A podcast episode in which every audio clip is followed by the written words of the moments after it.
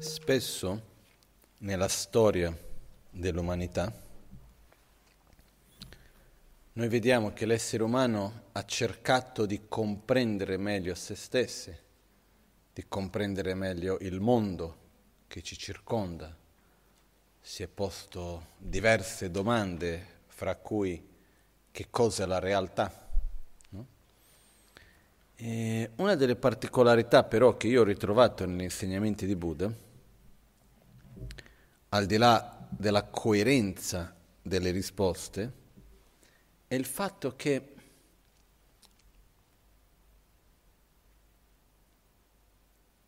riesce a mettere insieme la percezione della realtà, di che cosa è il mondo, di che cosa sono io, di che cosa è reale, eccetera, direttamente connesso con il nostro stato di benessere o di sofferenza.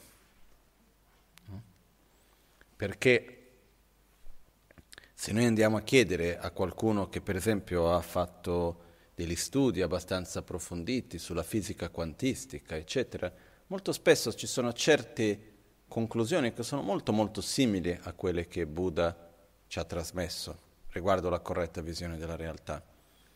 Però è come se uno, almeno la mia percezione, eh, uno va ad analizzare la realtà fuori e dopo si chiede ma come applico questo nella mia vita? Alla fine dei conti che cosa c'entra con la mia quotidianità? No? E questo per me è sempre stato uno dei punti più importanti. No? Come l'Amazon K disse nel verso precedente, che senza realizzare la natura di ogni cosa, la radice del samsara non può essere estirpata. Non è perché vogliamo fare un processo di elaborazioni filosofiche che ci interessa sapere come è stato creato l'universo. Per esempio, se noi vediamo in tutti i vari processi di discussione, di elaborazione, analisi della filosofia buddista, molto raramente si va a trovare qualcosa che parli di come è stato creato l'universo, dove è cominciato e queste cose. La ragione principale è perché non ci serve. Perché alla fine dei conti dobbiamo utilizzare il nostro tempo, la nostra vita, la nostra capacità di analisi, di osservazione, eccetera, per trovare delle chiavi che ci aiutino a star meglio con noi stessi e con gli altri.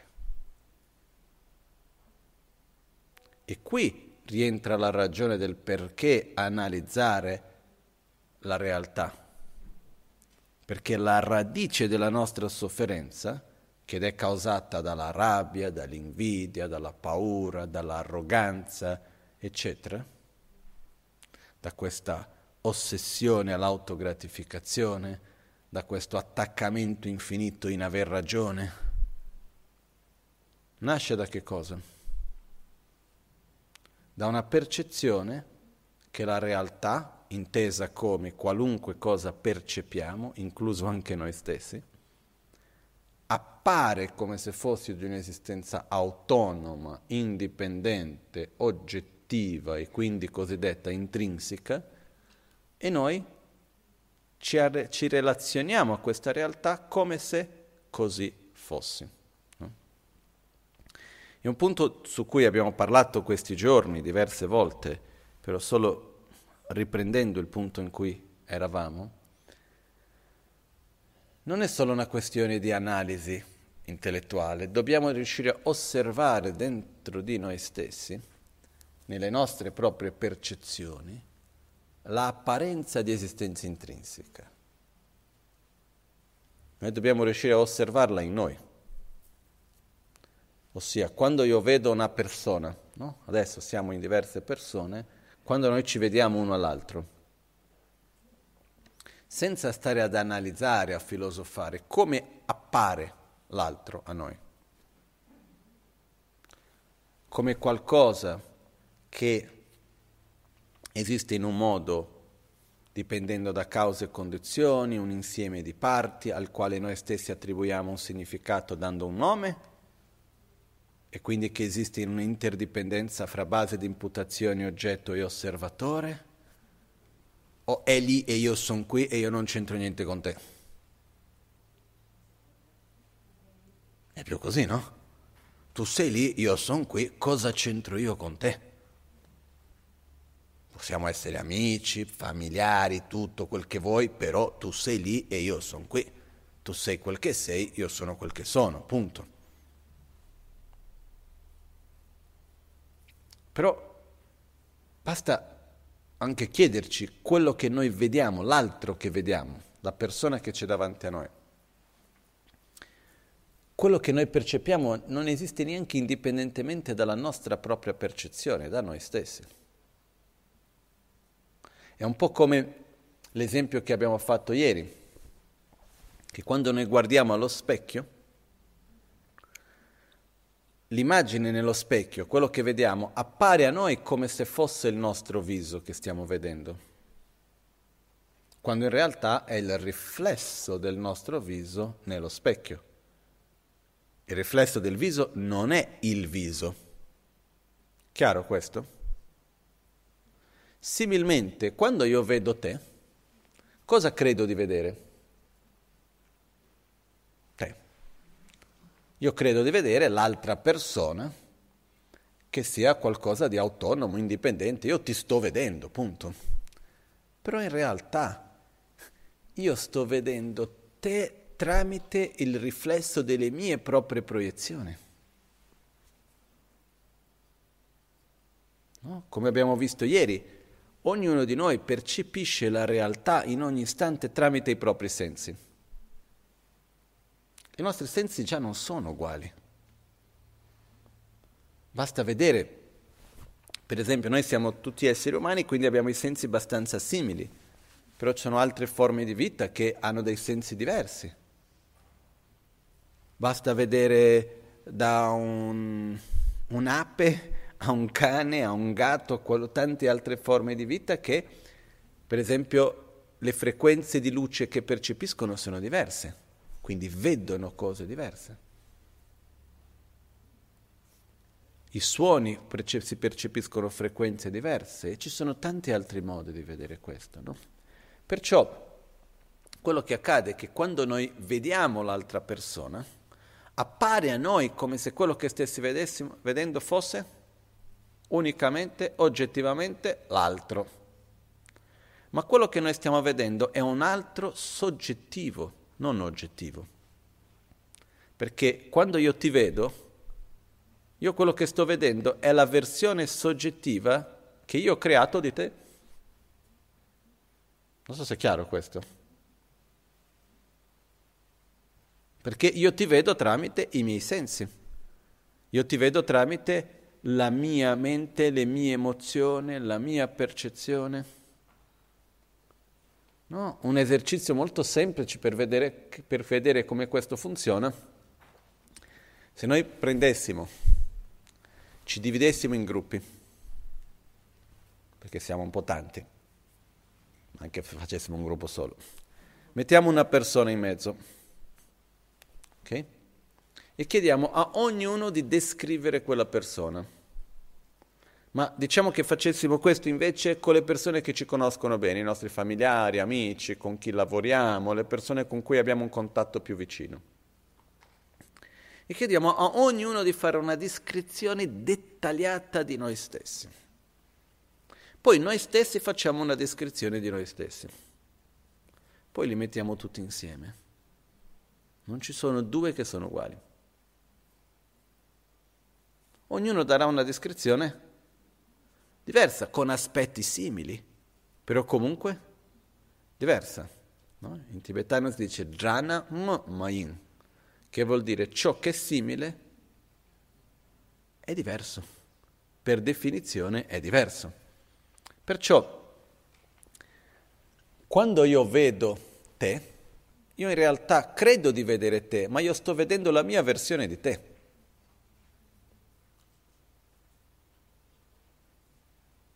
Ok? Però noi siamo consapevoli di vedere la nostra versione dell'altro o crediamo di vedere l'altro? Crediamo di vedere l'altro. E quando l'altro a un certo punto non corrisponde alla nostra versione dell'altro, diciamo che l'altro è sbagliato. Ma tu non dovresti essere così. Ma questo non sei tu. L'altro risponde, scusi, sono così. No? Perciò, se noi riusciamo a comprendere questo, questa distinzione che c'è, che quando vediamo per, la, la, un'altra persona, la persona appare a noi come, stessi, come se stessimo vedendo la persona oggettivamente la persona.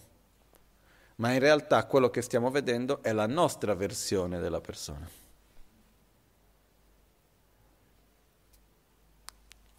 E così è con ogni fenomeno, con ogni suono, con ogni immagine, con ogni cosa che sperimentiamo e percepiamo. Ok? Adesso,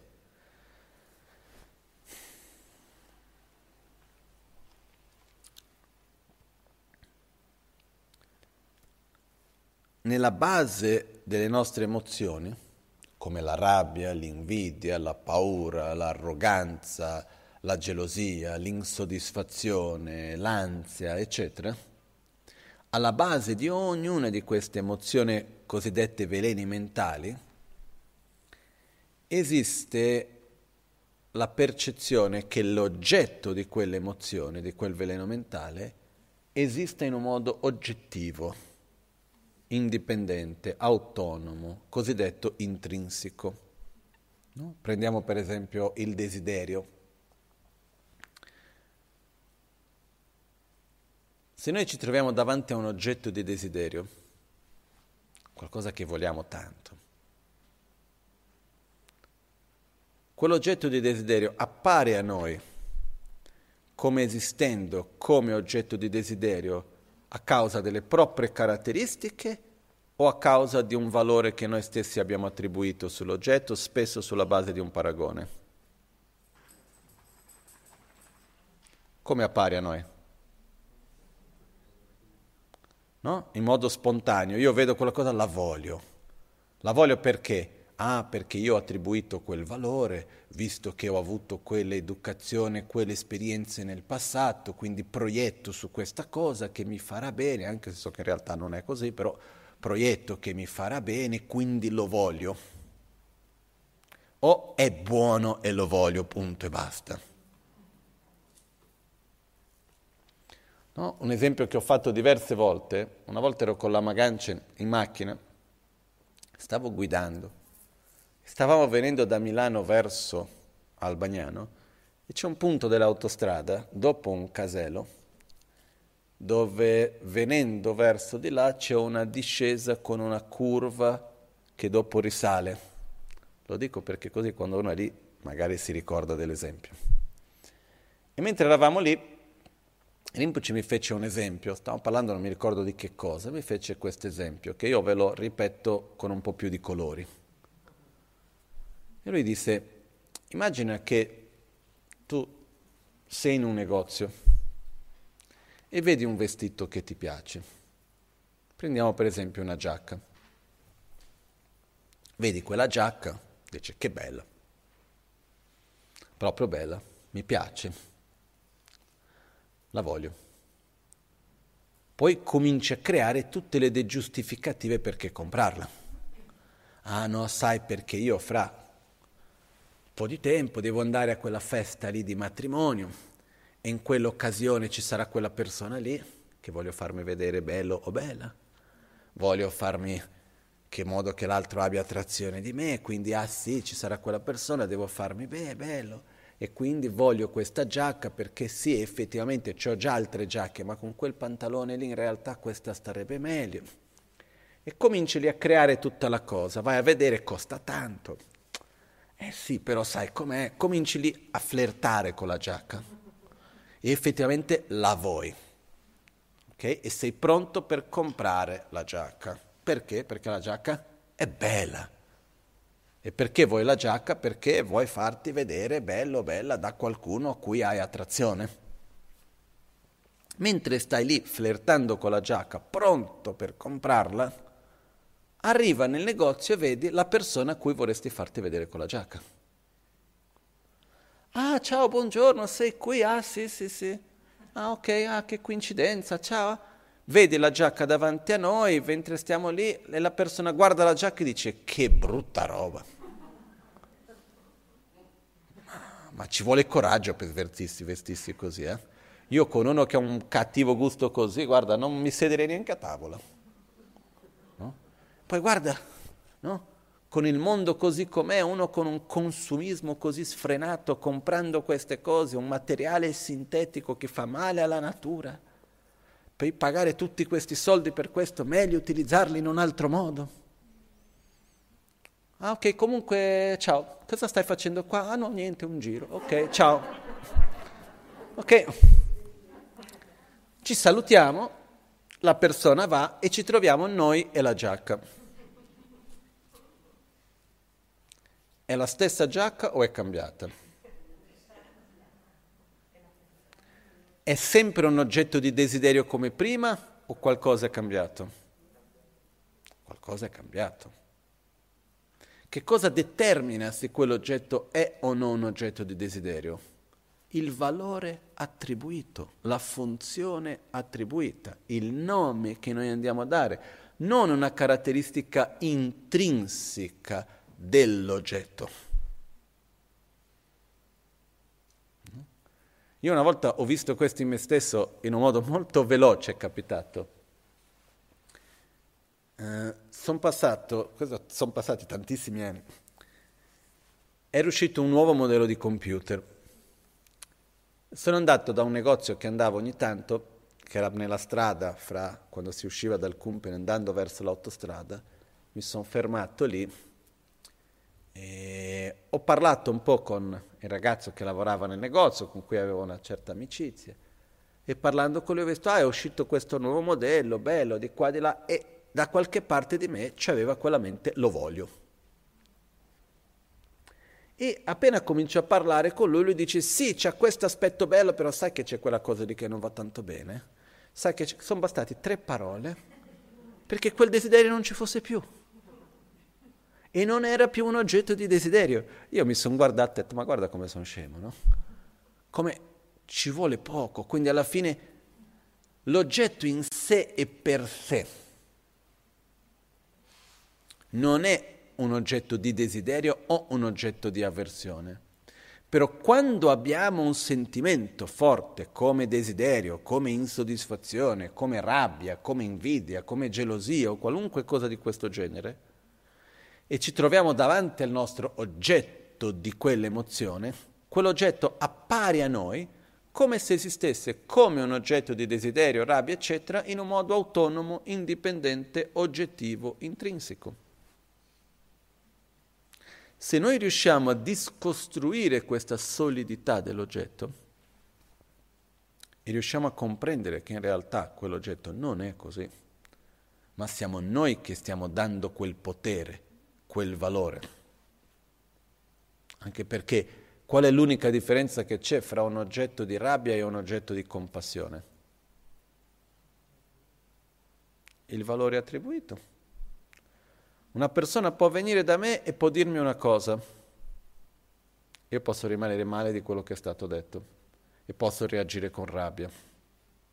La persona può venire da me e può dire la stessa cosa io posso reagire anche pensando, guarda, mi dispiace che agisci in un modo che fa male a te e agli altri, desidero tanto che tu stia meglio e che non faccia più queste cose. Compassione. Qualcuno viene e mi chiede qualcosa, mi dai quella cosa lì? Io posso reagire come quello essendo un oggetto di avarizia o come un oggetto di generosità. Ah, che bello, te lo voglio compart- condividere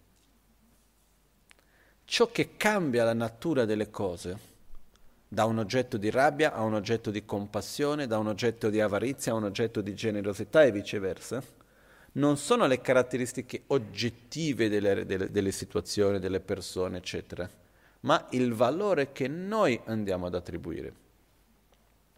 Però in questo momento la cosa importante per noi è riconoscere che alla base dei nostri veleni mentali esiste la apparenza che l'oggetto di percezione è di esistenza intrinseca e noi ci aggrappiamo a quell'oggetto come se fosse di quell'esistenza intrinseca.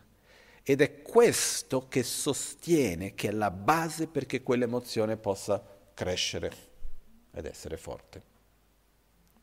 Okay? Se noi riusciamo a vedere questo, riusciamo a comprendere un po' meglio perché l'ignoranza di aggrapparsi alla realtà in un modo come non è, non che la realtà non esista, ma nel modo come non è, è la radice della nostra sofferenza. Ok? Adesso, l'apparenza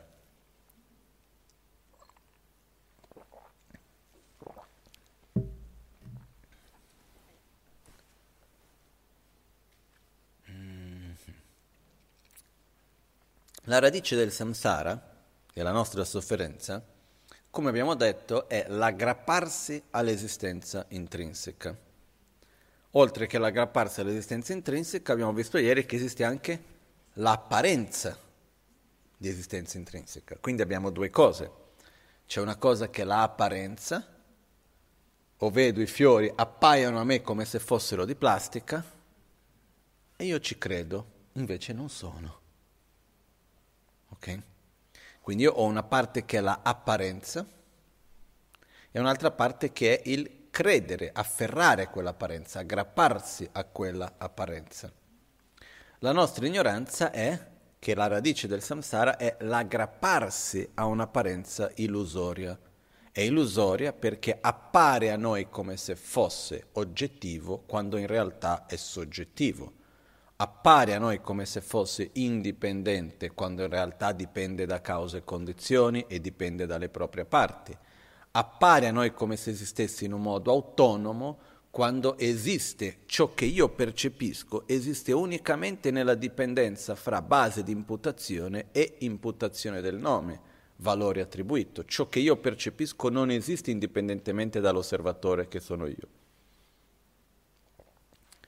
Perciò la realtà appare a me come se fosse di esistenza intrinseca, però non lo è. Perché non lo è? Perché è interdipendente. Ieri abbiamo visto i tre livelli di interdipendenza. Primo livello grossolano dipende da cause e condizioni, e le interazioni fra ogni fenomeno graduale nel tempo che porta a quello che è. Abbiamo il livello di interdipendenza nella quale l'interdipendenza che nulla esiste indipendentemente dalle proprie parti e il terzo livello di interdipendenza che è l'interdipendenza fra la base di imputazione e l'imputazione del nome, nella quale se non ci fosse l'imputazione del nome, l'unica cosa che ci sarebbe sarebbe un'infinità di parti che interagiscono fra di loro. Non ci sarebbe nient'altro. Se non ci fosse, che cos'è il libro alla fine dei conti? È un concetto. Un libro è un concetto. È un nome che viene attribuito a un insieme di parti. Sono caratteristiche e funzioni ai quali noi attribuiamo questa parola libro, questo nome libro, che a sua volta viene attribuito a un insieme di parti, quindi abbiamo pagine, copertina, parole, frasi, capitoli, eccetera. A tutto questo viene attribuito il nome libro, però arrivare a capire che il libro non è altro che un concetto attribuito a un insieme di parti. In altre parole, se noi prendiamo questo oggetto Diciamo, dov'è il libro? Ah, è lì, questo è un libro, punto, è così semplice, si vede che è un libro, non è che ci vuole molto, non è mica un concetto, è qualcosa che posso toccare. E perché non è un insieme di pagine? Perché c'è una convenzione. La convenzione che cos'è? È un concetto. Ok? Riusciamo a vedere che il libro è un concetto attribuito a un insieme di parti? Ok? È un po' la stessa domanda che avviene, che cosa fa, che cosa fa con che un, di, un certo numero di persone sia un gruppo? Se vogliono la stessa cosa, sono un gruppo? No. Siamo tutti fuori che vogliamo entrare nella metropolitana, siamo un gruppo? No. Uh, il fatto che stiano facendo la stessa cosa fa di queste persone un gruppo? No. Che vogliono la stessa cosa? Neanche. Che vengano dallo stesso luogo? Neanche. Che siano della stessa famiglia? Neanche. Che abbiano caratteristiche simili? Neanche. Che cosa fa di un certo numero di persone un gruppo? L'identità, il nome, gruppo. E dal momento in cui noi diciamo siamo un gruppo, ci chiamiamo B, da quel momento il gruppo esiste. Che cos'è un gruppo? È un concetto.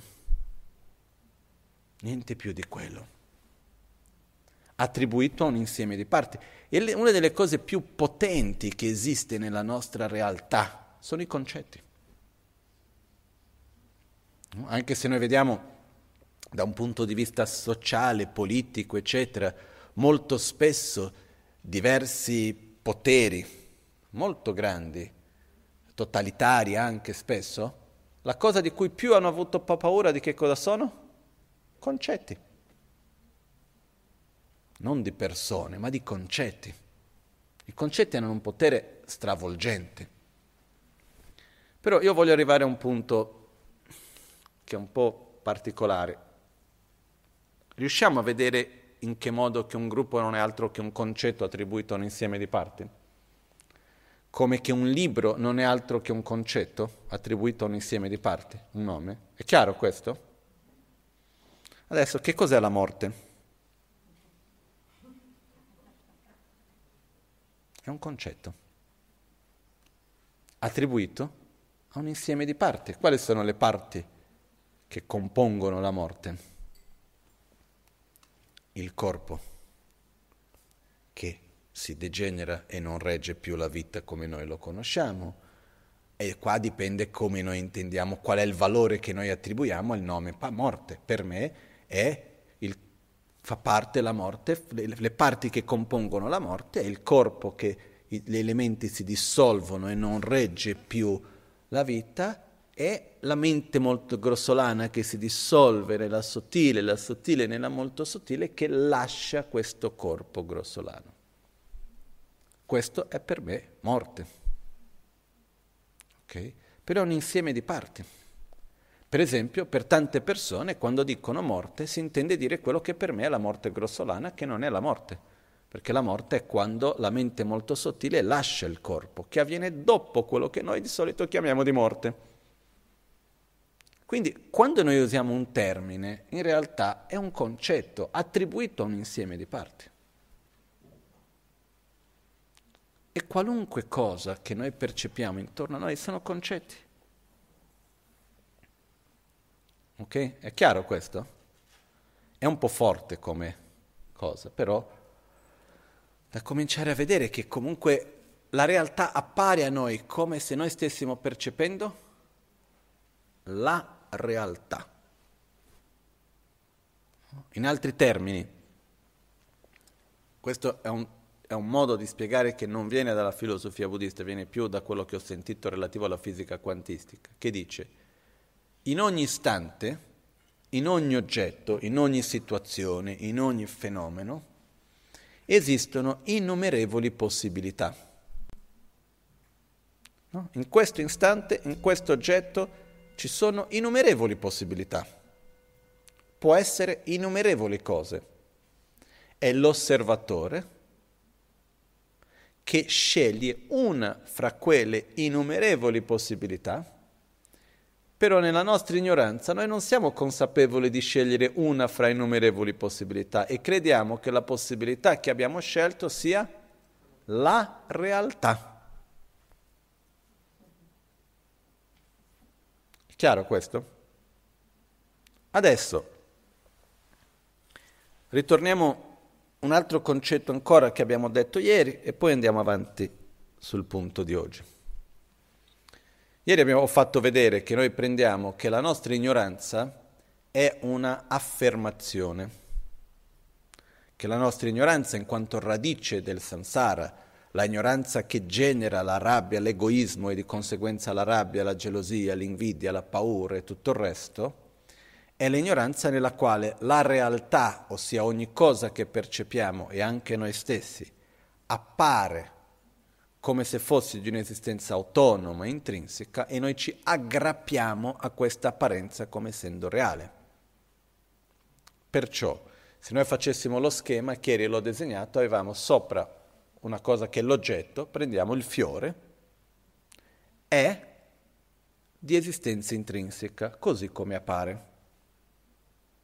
La saggezza è la percezione direttamente opposta quindi mentre l'ignoranza è un'affermazione che dice il fiore è di esistenza intrinseca, così come appare, la saggezza invece è il fiore non è di esistenza intrinseca, così come appare.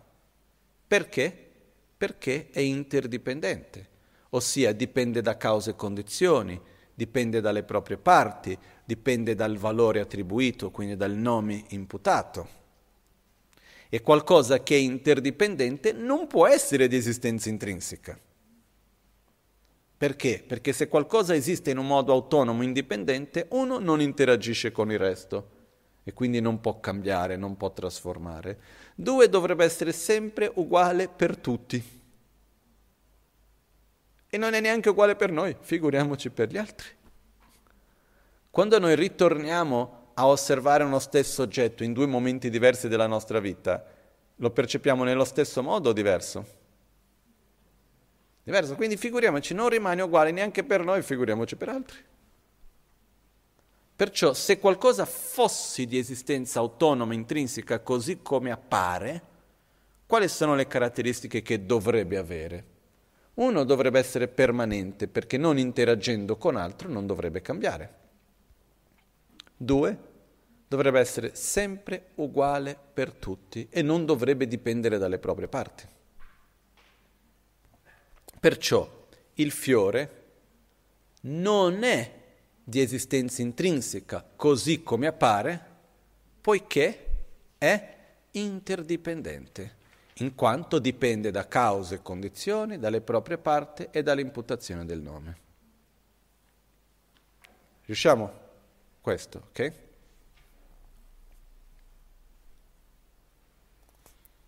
Questo che abbiamo appena detto, quando si fa nel dibattito, quando si viene chiamato Tendregitak, che è la ragione logica tramite l'interdipendenza riguardo la corretta visione della realtà. In tibetano si usa un, di solito nel dibattito non si usa il fiore come esempio, si usa altro, però diciamo il fiore. Metto choche. Dempar madrupte tendre limbe chir il fiore, il fiore manca di un'esistenza propria, non esiste così come appare, poiché è interdipendente. Okay? Qua approfitto per una parentesi veloce. In diversi testi, quando si parla della corretta visione della realtà, andremo a trovare il termine che quel, la realtà uh, è, è falsa che non esiste veramente. Questo non vuol dire che la realtà non esiste, vuol dire semplicemente che la realtà non esiste effettivamente così come appare. Ciò che non è vero non è la realtà, ma è l'apparenza illusoria della realtà.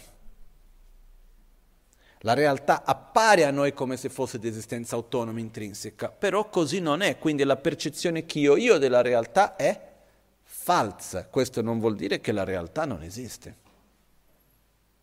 Se io guardo in uno schermo e vedo una torta al cioccolato e cerco di direzionarmi per mangiarla, appare a me come se fosse una torta al cioccolato e quindi è una percezione falsa, non esiste quella torta al cioccolato. Però i punti di luce nello schermo ci sono o no? Sì, i pixel ci sono che fanno quell'immagine. Okay? Perciò quando noi diciamo che la realtà non esiste, o quando viene detto che eh, non è vera, non è di esistenza reale, non si sta dicendo che la realtà non c'è, si sta dicendo che non esiste così come appare a noi. Ok? Chiaro questo? Ok. Adesso invece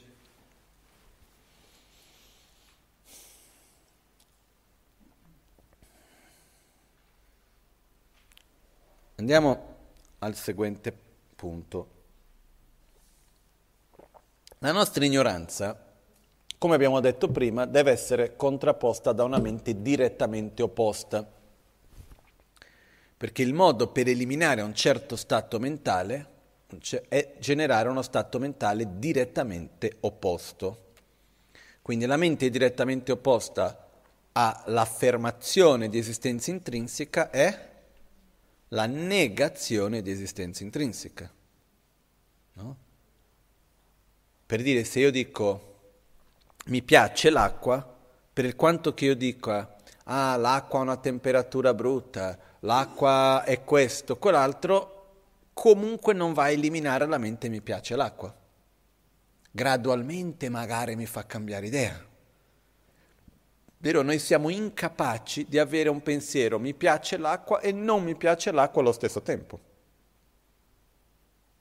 Quando noi abbiamo due percezioni che sono direttamente opposte non possono essere generate nello stesso istante. Possiamo avere una subito dopo l'altra, ma non insieme.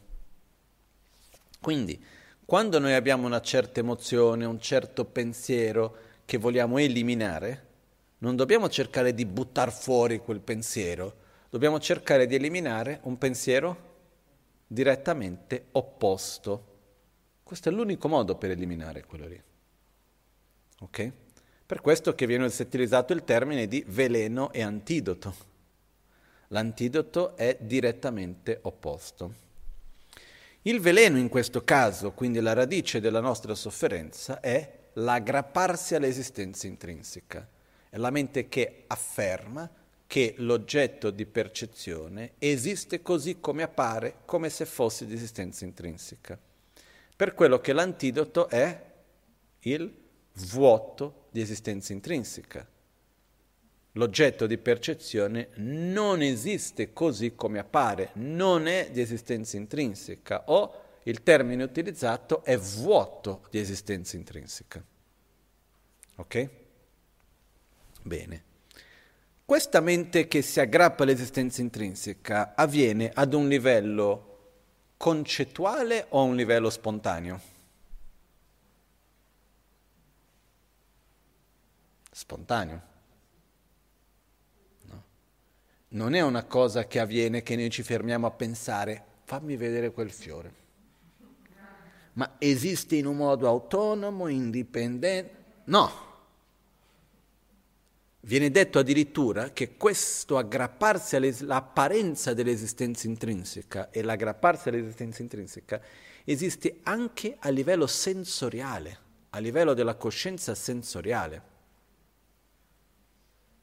è qualcosa di estremamente profondo dentro di noi. Non è una cosa così, ah no, ci pensiamo, è una menata che ci siamo fatti. Esiste anche a un livello concettuale e questo lo affronteremo leggermente dopo, ok? Ma è la parte relativamente più semplice. Secondo il tipo di educazione che noi possiamo ricevere, eccetera, c'è una parte di visione di mondo costruita che ritiene che la realtà esiste in un modo autonomo, indipendente, eccetera. Ma questo è un altro argomento che lo affronteremo più tardi. Perciò quello che succede è che la radice della sofferenza non è un livello grossolano, non è un livello concettuale, è qualcosa profondamente, come si può dire, incisa dentro di noi è qualcosa che fa parte della nostra mente a un livello estremamente profondo. Okay? Per questo, se io ho una mente che voglio eliminare, uno stato mentale che voglio eliminare, che si trova a livello grossolano, concettuale, io devo generare una mente direttamente opposta a livello concettuale. Ma se io ho uno stato interiore, una mente a livello spontaneo, profondo, non concettuale, che voglio eliminare, io devo generare l'antidoto a livello profondo, non concettuale. Ok? Adesso vediamo brevemente il percorso per realizzare la vacuità, per realizzare la corretta visione della realtà. Una delle cose che mi piace tantissimo degli insegnamenti di Buddha è che è tutto molto ben strutturato. Per ogni cosa abbiamo definizione, classificazione, primo passo, secondo passo, da dove si parte, a dove si arriva, quali sono i segnali, eccetera. Estremamente dettagliato tutto. Poi adesso qua non entreremo in tanti dettagli, però estremamente dettagliato. No? Ci sono questa materia di studio che, si, che, io ho avuto l'opportunità di studiare anche, che viene chiamato Salam in tibetano, che vuol dire gli stadi, e i, sen- i sentieri e gli stadi, dove si studiano dall'inizio del percorso all'illuminazione fino alla fine quali sono i vari passaggi, quali sono i vari segni per sapere dove uno si trova, eccetera, eccetera. Partiamo quindi da capire quali sono i passaggi necessari per realizzare la corretta visione della realtà. Vengono divisi in tre tipologie di saggezze che fanno parte del percorso, poi la realizzazione finale. Però partono da tre, prima tre saggezze più la realizzazione finale. Le tre saggezze vengono dette Töchung Gesherab, Samchung Gesherab, Gomchung Gesherab. È la saggezza dell'ascolto, la saggezza della comprensione e la saggezza della familiarizzazione o della meditazione, usate la parola che preferite, che è letteralmente più familiarizzazione, però viene tradotto anche come meditazione. Perciò la saggezza dell'ascolto, la saggezza della comprensione e la saggezza della familiarizzazione o della meditazione. Perciò la saggezza dell'ascolto um, è il momento nel quale noi abbiamo sentito parlare, abbiamo letto, abbiamo sentito parlare che la realtà appare come se fosse di esistenza intrinseca, però non è così che ogni cosa che ci appare appare come se fosse di esistenza intrinseca, però manca di quell'esistenza intrinseca, è un'apparenza illusoria. Perché? Perché è interdipendente. E abbiamo sentito parlare di questo diverse volte e a un certo punto sviluppiamo quello che viene chiamato yich in tibetano, che vuol dire una presupposizione corretta.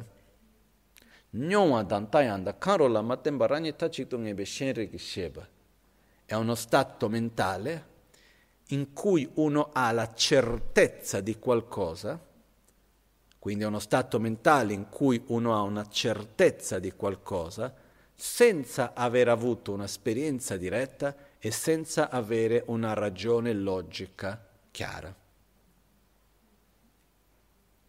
Io credo perché me l'hanno detto e mi sembra giusto non ho totalmente un processo logico perfetto, chiaro, non ho un'esperienza diretta, però mi fido. Quando si arriva ad avere una presupposizione corretta riguardo la corretta visione della realtà, ossia riguardo la mancanza di esistenza intrinseca in quanto interdipendente, ossia è una certezza profonda, sicura in cui dice no, non può essere di esistenza intrinseca. Non ho capito in fondo in fondo ancora come, mai, però non può essere così. Quando uno arriva a questa certezza, anche se non ha una ragione chiara, anche se può avere un po' di ragione, ma non è totalmente perfetta, eccetera, in questo momento uno ha raggiunto quello che viene chiamata la saggezza dell'ascolto, ha completato il processo di ascolto, quindi di ricevere informazione. Dopo di questo uno deve cominciare il percorso di comprensione. Una delle differenze principali fra l'ascolto e la comprensione è che durante l'ascolto è un'informazione, è un concetto che ci viene dato da altri. Ah, il Lama ha detto così, Buddha ha insegnato cos'ha, nel libro c'è detto quello. Noi siamo sicuri di quell'informazione, di quel concetto, però perché qualcuno ce l'ha detto.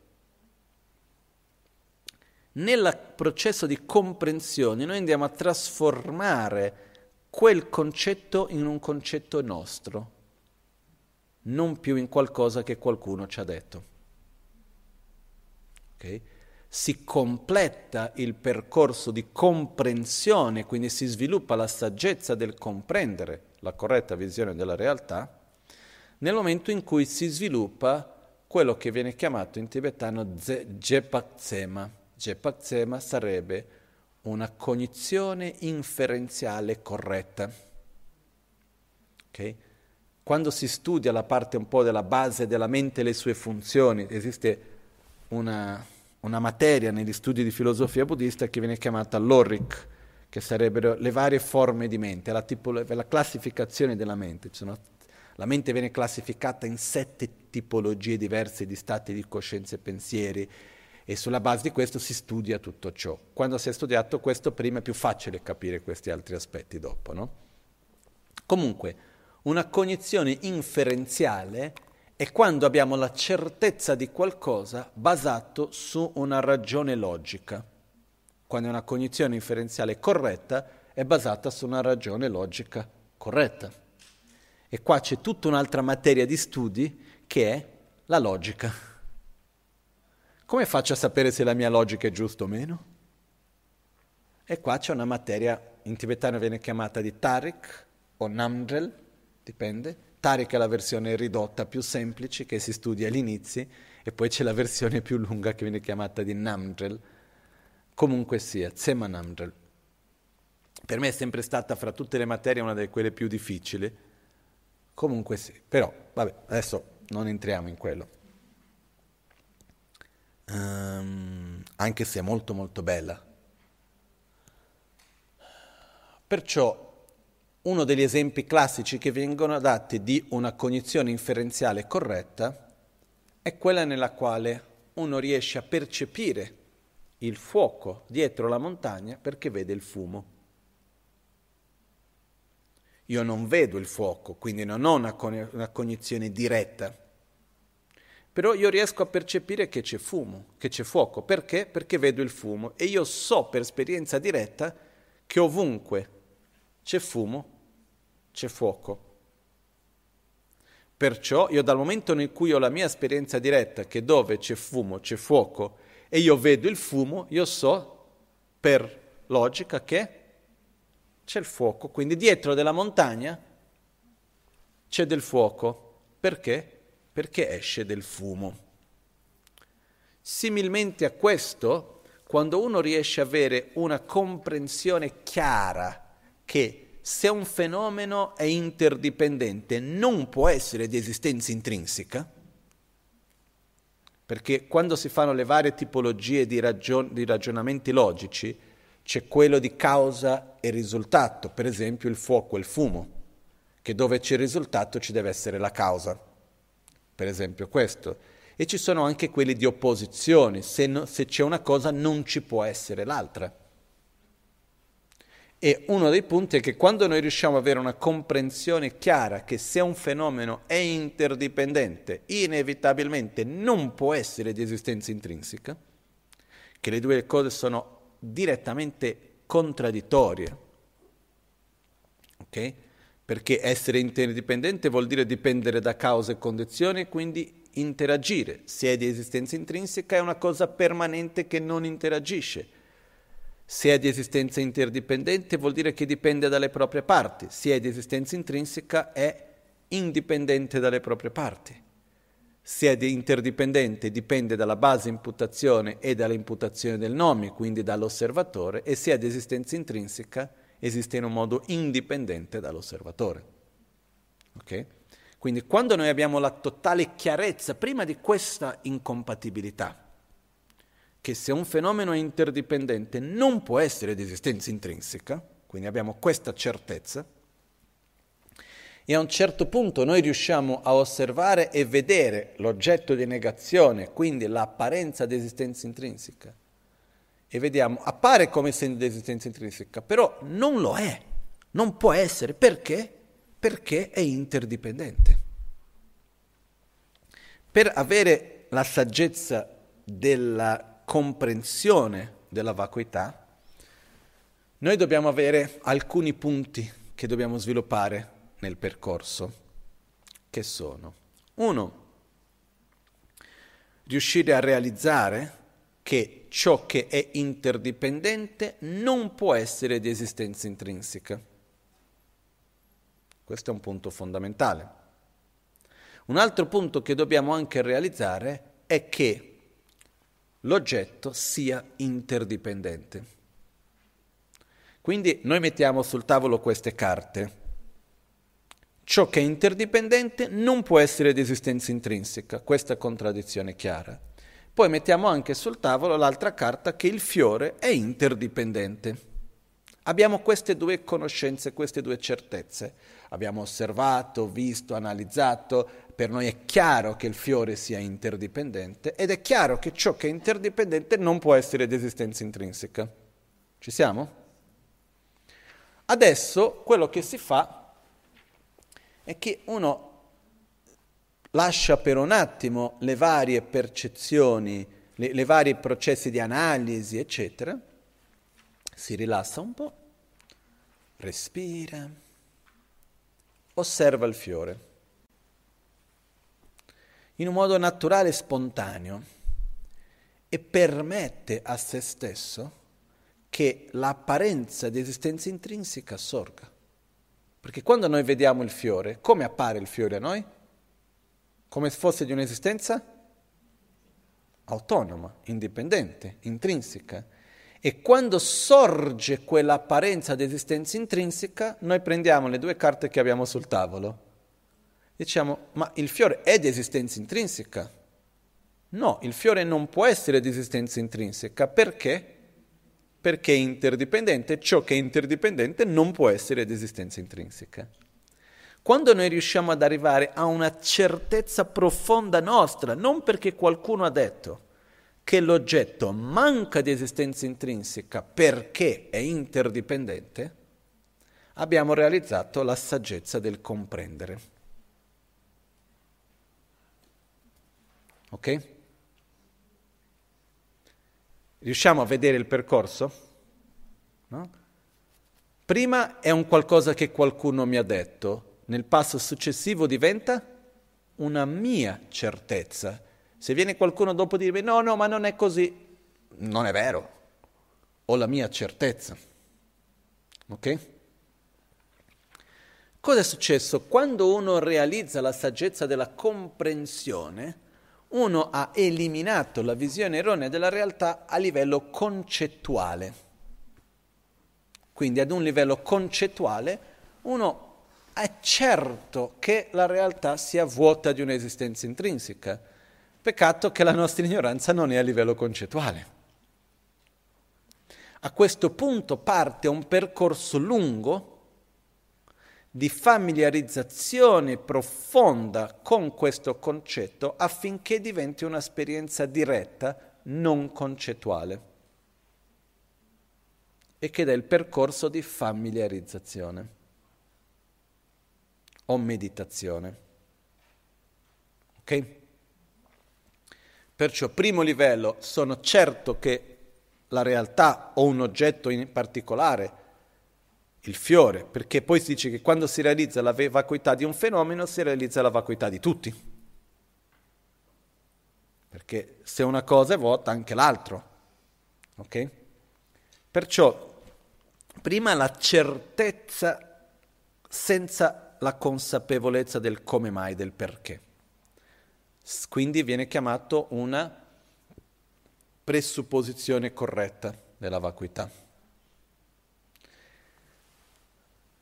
si ottiene la presupposizione corretta della vacuità quando si riconosce l'oggetto di negazione come oggetto di negazione. Il punto in cui si realizza la saggezza dell'ascolto, della vacuità, è quando uno riesce a vedere l'apparenza di esistenza intrinseca e dire questo non esiste, non è così, perché non lo so ancora. Me l'hanno detto, io ci credo. Ok? Una metafora che uno dei maestri miei, maestri della Maganchen che si chiamava Geshe Shewanchuk, lui ha scritto dei libri sulla logica molto importanti, e ehm, in uno di questi lui fa il seguente esempio. Lui dice, conoscere una persona che sia un ladro non vuol dire conoscere il ladro. Se io sto cercando chi ha rubato, chi è il ladro, e io conosco la persona che è il ladro, ma io non so che quella persona sia il ladro, vuol dire che io conosco il ladro? No, io sto ancora cercando, magari mi aiuta pure a cercare. Eh? Questo è quando noi siamo in contatto diretto con l'aggrapparsi all'esistenza intrinseca, ma non sappiamo che è l'oggetto di negazione. Quando noi vediamo la persona e abbiamo quell'intuizione, sappiamo che è il ladro, però non l'abbiamo beccato col pendolato, in flagrante, e non abbiamo le prove per dire come mai è ladro, ma sappiamo che lo è. In questo momento abbiamo la presupposizione corretta quando vediamo la persona come ladro. Quindi quando vediamo l'oggetto di negazione come oggetto di negazione, quando vediamo l'apparenza dell'esistenza intrinseca come oggetto di negazione. Quando riusciamo a mettere le prove insieme è quando abbiamo realizzato la saggezza della comprensione. Ho capito come hai rubato, hai visto, sei andato lì, in quel momento hai fatto questo, quello, quello, quell'altro quando riesco a beccarlo a tutti gli effetti è la realizzazione. Perciò stiamo partendo da prima la presupposizione corretta, la saggezza dell'ascolto. E come possiamo vedere non è una qualcosa così lontano dalla nostra realtà, giusto? Riusciamo a immaginare, ok, ce la posso fare? No? Riflettendo, vedendo, riuscendo innanzitutto è importantissimo capire che per fare il primo passo di realizzazione della vacuità, la nostra enfasi non deve essere nella vacuità, ma deve essere nell'oggetto di negazione. Dobbiamo riuscire a vedere la ignoranza.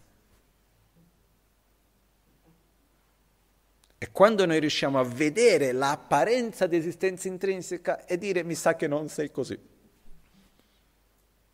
Questo è il primo passo. Poi dal mi sa sono sicuro. Abbiamo realizzato la saggezza dell'ascolto.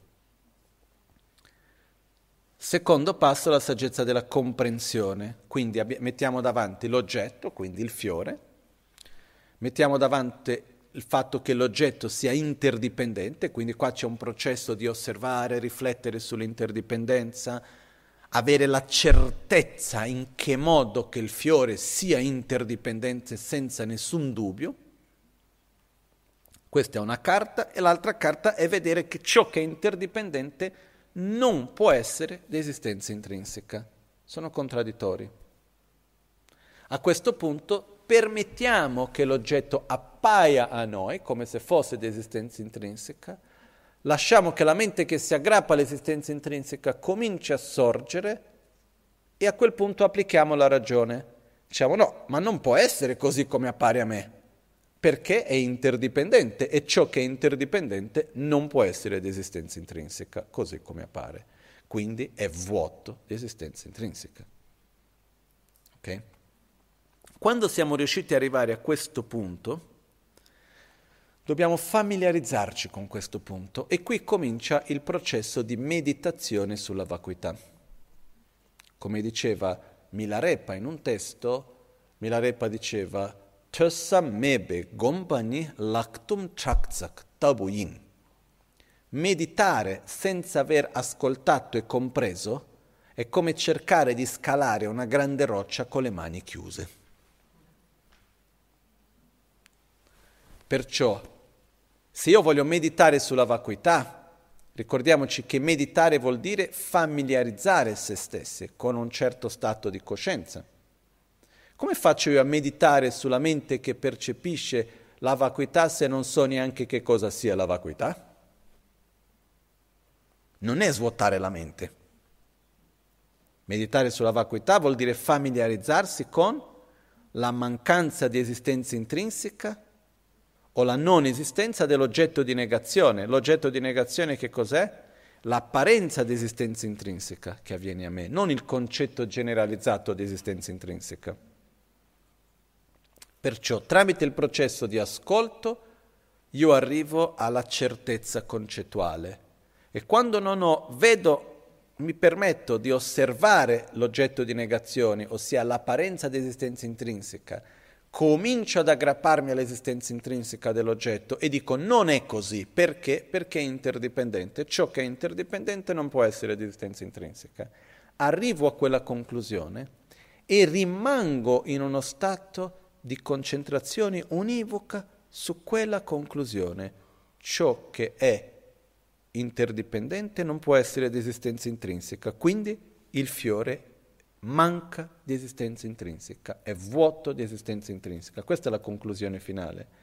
E rimango su quello stato, manca di esistenza intrinseca, rimango in quello stato per senza distrazioni, senza agitazione mentale, quindi altri pensieri, senza torpore mentale, quando riesco a rimanere con una meditazione in quello che viene chiamato di shamatha o calma dimorante, che è uno stato di concentrazione univoca, con chiarezza mentale e forza interiore, libera da distrazione e da torpore, quando si riesce e che questo stato di concentrazione genera uno stato di piacere al corpo e alla mente, questo viene chiamato shamatha o calma dimorante, quando si riesce a entrare in questo stato di concentrazione univoca su dove l'oggetto di meditazione, l'oggetto di percezione della mente è unicamente il vuoto di esistenza intrinseca, uno ha realizzato la saggezza del meditare sulla vacuità. Quindi cosa avviene? Segue il processo logico, permetto all'oggetto di negazione di apparire, permetto alla mente che si aggrappa all'esistenza intrinseca di manifestarsi, quando si sta manifestando, a quel punto vengo con tutta la, prendo le carte che ho sul tavolo e dico no, non è così. Ma è interdipendente, quindi non può essere di esistenza intrinseca. E quando noi vediamo il fiore non è di esistenza intrinseca, ci troviamo davanti a una situazione particolare. Perché finché abbiamo le impronte, finché avremo le impronte della ignoranza, quindi l'apparenza di esistenza intrinseca, noi non siamo capaci di percepire nulla in un modo che non sia di esistenza intrinseca. Quindi se io mi trovo davanti al fiore e a un certo punto io reali percepisco che non esiste così come appare in un modo autonomo, non riesco allo stesso tempo a vedere il fiore come non essendo di esistenza autonoma intrinseca. È come se io tolgo il nome e non c'è più nulla davanti a me, non riesco a mettere le due cose insieme. Noi non siamo capaci in questo momento, questa è una delle caratteristiche di un Buddha, di percepire in modo non concettuale allo stesso tempo il fatto che sia vuoto di un'esistenza intrinseca e che allo stesso tempo esista come fiore. Noi non riusciamo allo stesso tempo, in altre parole, a vedere, a scegliere una possibilità e a vedere le innumerevoli possibilità allo stesso tempo. Non riusciamo a mettere le due cose insieme. Quindi quando uno sta meditando e a un certo punto blocca la percezione che sia di esistenza intrinseca, blocca l'aggrapparsi all'esistenza intrinseca, in quel momento puff, è come se si spegnesse tutto, non c'è altra percezione se non quella negazione, quella mancanza di esistenza intrinseca. Quando uno rimane in quello stato di, no, di mancanza di esistenza intrinseca, quindi cosiddetta vacuità, con concentrazione univoca, senza distrazione mentale, senza torpore, e questo stato genera certo, un certo piacere, non è faticoso, uno ha realizzato la saggezza della meditazione. E in questo momento uno si trova in quello che viene chiamato il sentiero della accumulazione. Ok? Uno entra nel sentiero dell'accumulazione, Tsoklam, quando sviluppa la rinuncia o la bodhicitta. Quando si sviluppa la rinuncia o la bodhicitta, che è quando uno desidera uscire dal samsara o desidera raggiungere l'illuminazione per il beneficio di tutti gli esseri, in un modo profondo, sincero, quando c'è questo desiderio forte è quando uno entra nel sentiero verso l'illuminazione o verso la liberazione dal samsara, a secondo di quello che ha sviluppato, ed entra in quello che viene chiamato il sentiero della accumulazione. È nel sentiero dell'accumulazione dove uno va sviluppa la saggezza della meditazione sulla vacuità. A un certo punto, questa, questa saggezza della meditazione, questo shamatha, va avanti e non solo c'è la mente unidirezionale che percepisce il vuoto di esistenza intrinseca, una piccola parte della mente, che viene descritta come se fosse un lago molto calmo e trasparente, dove l'acqua calma e trasparente rappresenta la mente unidirezionale che percepisce il vuoto di esistenza intrinseca. E immaginate che c'è un piccolo pesciolino che comincia a nuotare in mezzo all'acqua senza far muovere l'acqua nella superficie. Questa è una parte della mente di analisi. Quindi mentre ho una concentrazione univoca sul vuoto di esistenza intrinseca, una piccola parte della mente comincia ad analizzare come mai è vuoto di esistenza intrinseca. Quindi va a fare l'analisi sull'interdipendenza. All'inizio questo è faticoso. Quando uno riesce a avere la concentrazione univoca, fare insieme con questo l'analisi, e questo senza agitazione mentale, senza torpore, e questo genera uno stato anche di piacere, quindi è spontaneo quello stato di concentrazione, questo viene chiamato il vipassana o la visione profonda sulla corretta visione della realtà. Quando si raggiunge questo stato, in tibetano si chiama l'hakton, si raggiunge quello che viene chiamato il sentiero della preparazione o jorlam. Successivamente uno ritorna in questo stato meditativo per tante e tante e tante volte, finché gradualmente succede che in questo momento di meditazione l'oggetto di percezione è ancora la immagine mentale della vacuità, perché nasce ancora da un processo concettuale. Abbiamo avuto Abbiamo osservato l'apparenza dell'esistenza intrinseca, abbiamo detto non è così in quanto è interdipendente, quindi manca di esistenza intrinseca, però è ancora una cosa a livello concettuale.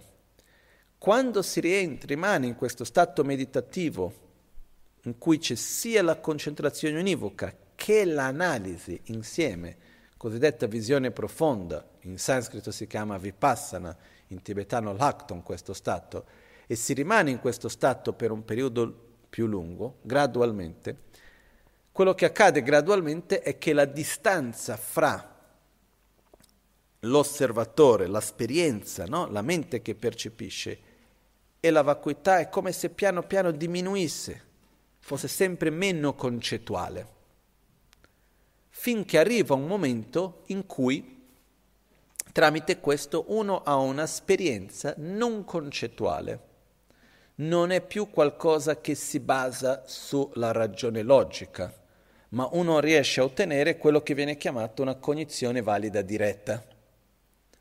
La cognizione valida diretta della vacuità ha un nome specifico che viene chiamata la cognizione yogica. Ok? Però, in altre parole, è una, è una cognizione valida diretta del vuoto di esistenza intrinseca. In altre parole, è un'esperienza diretta una comprensione, un'esperienza diretta, non concettuale, di questo vuoto di esistenza intrinseca. È un po' come parlare del cioccolato, descrivere il cioccolato e mangiarlo. Sono due cose molto diverse. È come leggere di un posto, parlare di un posto, vedere i filmati di un posto e andare nel posto. Sono due cose diverse. Nei primi momenti uno parla della vacuità, riflette sulla vacuità, osserva la vacuità, però quello che sta osservando è l'immagine mentale che ha di questo vuoto di esistenza intrinseca. A un certo punto, quando si riesce ad avere un'esperienza non concettuale, diretta, profonda, si ottiene quello che viene chiamata, il, chiamato il sentiero della visione. E è il momento in cui si dice che uno realizza la vacuità. Okay? Quindi che cosa succede? Quando uno ha questa esperienza non concettuale diretta del vuoto d'esistenza intrinseca, genera dentro di sé uno stato mentale non concettuale che ha un antidoto diretto alla ignoranza e quindi riesce a eliminarla. Per questo quando uno ottiene questo stato non concettuale della vacuità, cosiddetta cognizione valida diretta, raggiunge il cosiddetto sentiero della visione. Quando esce dal sentiero della visione, quindi quando finisce lo stato meditativo, entra subito in quello che viene chiamato il sentiero della familiarizzazione o della meditazione ed è uscito dal samsara. Okay? Già nel sentiero della preparazione non c'è, non c'è, più spazio per i veleni mentali come rabbia, gelosia, invidia, paura, già non si manifestano più, perché uno è già molto familiarizzato con il vuoto di esistenza intrinseca e concettualmente è così familiarizzato con questo che non c'è più spazio per le altre emozioni distruttive di sorgere. Però non è ancora un'esperienza diretta. Quando si ottiene questa esperienza diretta, non concettuale, si raggiunge il cosiddetto stato del sentiero della visione, Tonglam in tibetano, si raggiunge quello che viene chiamato lo stato di un aria o un arhat, e uno esce dal ciclo del samsara. Da qui uno, finito questo stato, va avanti ancora e se noi dovessimo dividere in tempo il sentiero dell'illuminazione, ha completato il primo terzo. Sono ancora due terzi da andare, che riguardano questi prossimi due terzi, sono quelli che vengono chiamati i dieci bumi o i dieci stadi. Il primo bumi è nello stadio della visione, nella, no, nel sentiero della visione. Poi abbiamo ancora altri nove bumi da andare, che fanno parte di questo cosiddetto sentiero di familiarizzazione o il sentiero della meditazione. Cosa succede qui? Um, quando un praticante raggiunge questa esperienza non concettuale, è come essere totalmente consapevole che il sogno è un sogno. Ok? Però quello che succede è che anche se uno è consapevole che il sogno è un sogno, sta comunque sognando.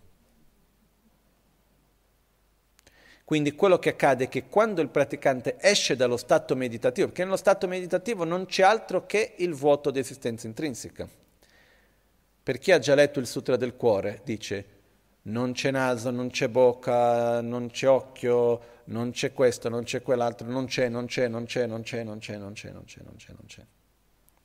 Che vuol dire che nello stato di esperienza diretta della vacuità non c'è nulla come oggetto di percezione che non sia la vacuità stessa. E potremmo prendere un tempo abbastanza lungo per spiegare il perché, il come di questo, eccetera, però non è il momento adesso. Um, quando uno esce da questo stato meditativo, nel quale c'è un'esperienza diretta di questa mancanza di esistenza intrinseca, è come se uno in qualche modo si accorge che il sogno è un sogno. Perciò la realtà continua ad apparire come se fosse di esistenza intrinseca, per uno, però uno non ha neanche un istante di dubbio se lo è o non lo è.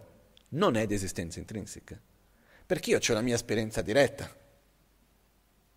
Perciò questo viene chiamato lo stato che in tibetano si chiama Detong Gyumatabu, che è la percezione di vuoto d'esistenza intrinseca come un'illusione dove uno percepisce la realtà come illusoria, non che la realtà non esista, ma non esiste così come appare. Perciò uno non ha bisogno più di mettere uno sforzo per riflettere che la realtà manca di esistenza intrinseca.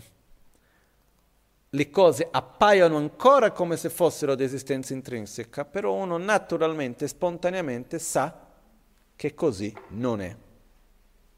Ok?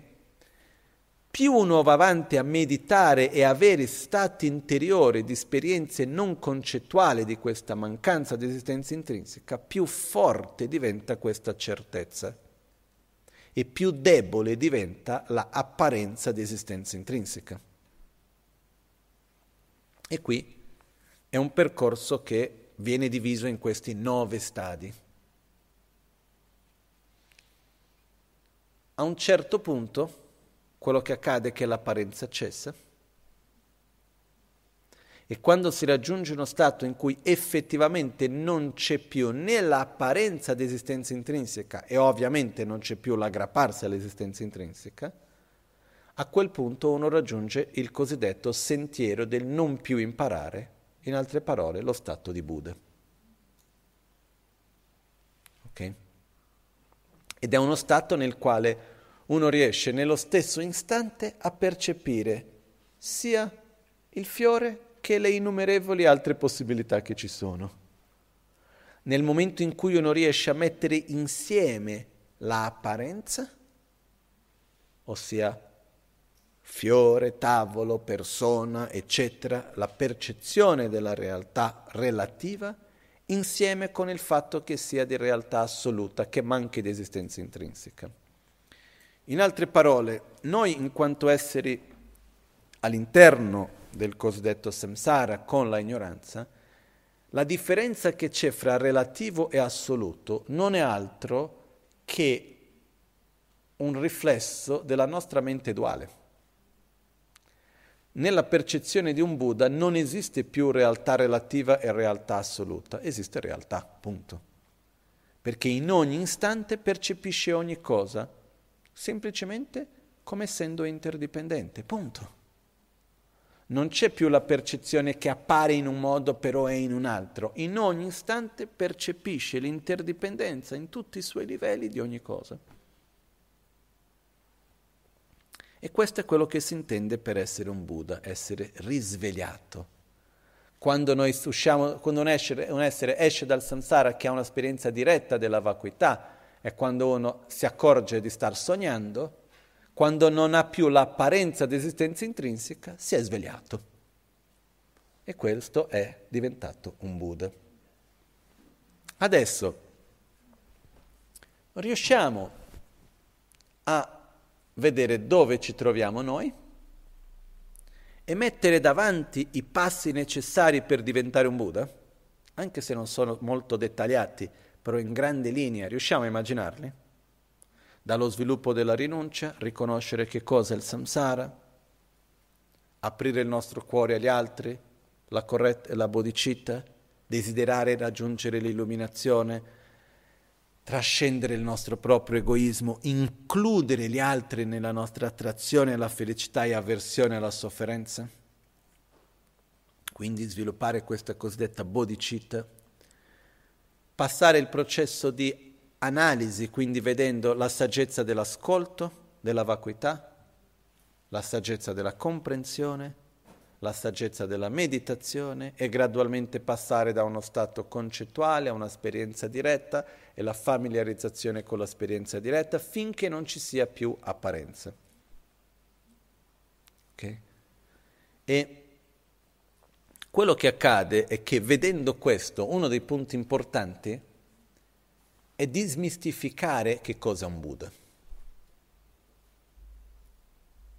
Non mettere il concetto del Buddha come il Buddha come un qualcuno di superiore che è lì per fare qualcosa per noi. Io sono sicuro che tutti i Buddha ci possono benedire ed aiutare, quello è un'altra cosa. Però io posso diventare un Buddha. Perché? Perché io non esisto intrinsecamente in quanto un essere ignorante, ma io esisto in un modo interdipendente in quanto un essere ignorante. Ed esiste un percorso che è fattibile. È chiaro, dipende quanto tempo, quanta energia noi dedichiamo in questo percorso, no? Perché è un fatto di familiarizzazione della mente. Non viene descritto come un percorso di una vita, viene descritto come un percorso di più vite. Però per me il semplice fatto di riuscire a guardare davanti, avere una prospettiva e vedere quali sono i passaggi è già una cosa meravigliosa ed è già estremamente importante. Ok? C'è il mantra che Buddha ha trasmesso quando ha insegnato il Sutra del Cuore. Tayata, Gatte Gatte, Paragatte, Parasamgatte, Bodhi Suoha. Tayata vuol dire è così, così è. Ok? Tayata. In tibetano si traduce come ditate. Questo è così, così è. Ditate, Tayata. Gatte vuol dire andare al di là gatte gatte, andare, andare, uh, gatte gatte, andare, andare, paragatte, andare al di là, parasamgatte, andare ancora al di là, bodhi, illuminazione, suoha, che così sia. Quindi la traduzione sarebbe così è, andare, andare, andare al di là, andare ancora al di là illuminazione, che così sia. Quanti andari abbiamo? Andare, andare, andare al di là, andare ancora al di là, illuminazione, che così sia. Quindi se noi dividiamo, il mantra è fatto, così è, dita a te, è così. Quindi la prima parte. Poi noi andiamo andare, andare, andare al di là, andare ancora al di là, illuminazione, che così sia. Quindi abbiamo sette parti del mantra. Primo punto, dita a te, così è. A che cosa si riferisce secondo voi? Alla corretta visione della realtà. È vuoto di esistenza intrinseca. Il dita a te vuol dire uh, avere la comprensione e la saggezza della comprensione del vuoto di esistenza intrinseca. È comprendere che la realtà è interdipendente, quindi non può essere di esistenza intrinseca. È così, ditta te, tai a ta. Andare, sentiero dell'accumulazione. Andare, sentiero della preparazione. Andare al di là, al di là del samsara, sentiero della visione. Andare ancora al di là, sentiero della meditazione, bodhi, illuminazione, sentiero del non più imparare, suoha, che così sia.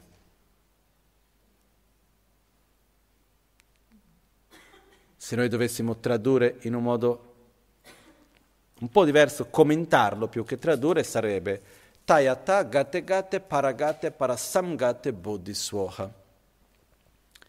La realtà appare come essendo di esistenza intrinseca, però manca di esistenza intrinseca in quanto è interdipendente, perché dipende da cause e condizioni, dipende dalle sue parti e dipende dall'imputazione del nome, dall'osservatore. Tradotto Tayata. È così. Questa comprensione va portata oltre che il livello intellettuale, a uno stato più profondo di familiarizzazione, dove si unisce con il desiderio di uscire dal samsara e il desiderio di diventare un Buddha per beneficiare gli altri. Andare, tayata. Andare. L'esperienza che, che, la realtà manca di un'esistenza intrinseca va portata oltre che una semplice comprensione in uno stato meditativo non solo di shamatha ma di vipassana, ossia dove c'è insieme la concentrazione unidirezionale unita all'analisi. Questo è il secondo andare, il secondo gatte, sentiero della preparazione. Andare al di là familiarizzandosi con questo stato di percezione del vuoto di esistenza intrinseca, si raggiunge uno stato non concettuale di esperienza diretta della mancanza di esistenza intrinseca. Si raggiunge così il cosiddetto stato sentiero della visione e si va al di là della sofferenza, si va al di là del samsara, paragate, si va al di là andare al di là. Non basta andare al di là, dobbiamo andare ancora al di là, parasamgate. E uno si familiarizza ancora più e più volte con questa esperienza non concettuale del vuoto d'esistenza intrinseca, finché l'apparenza dell'esistenza intrinseca venga totalmente a cessare. Così uno raggiunge Bodhi l'illuminazione. Raggiunge lo stato in cui non c'è più distinzione fra realtà relativa e assoluta, dove in ogni momento la realtà appare come essendo interdipendente e uno si relaziona con la realtà come essendo interdipendente. Facendo così uno ha, diventa un Buddha, ossia in tibetano Sangye, sviluppando le proprie qualità come la saggezza e l'amore al massimo potenziale, e avendo eliminato completamente l'ostruzione dei veleni mentali, quindi l'aggrapparsi all'esistenza intrinseca, e l'ostruzione all'omniscienza, l'impronta dell'ignoranza o l'apparenza dell'esistenza intrinseca. Che così sia, Soha. Ok?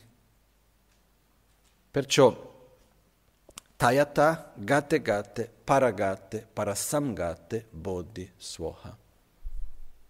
E con questo abbiamo il sentiero verso l'illuminazione, da dove siamo noi fino a ciò che noi diciamo lo stato di un Buddha.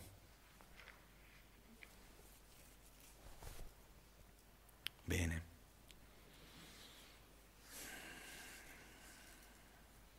Torniamo al testo dell'Amazon K.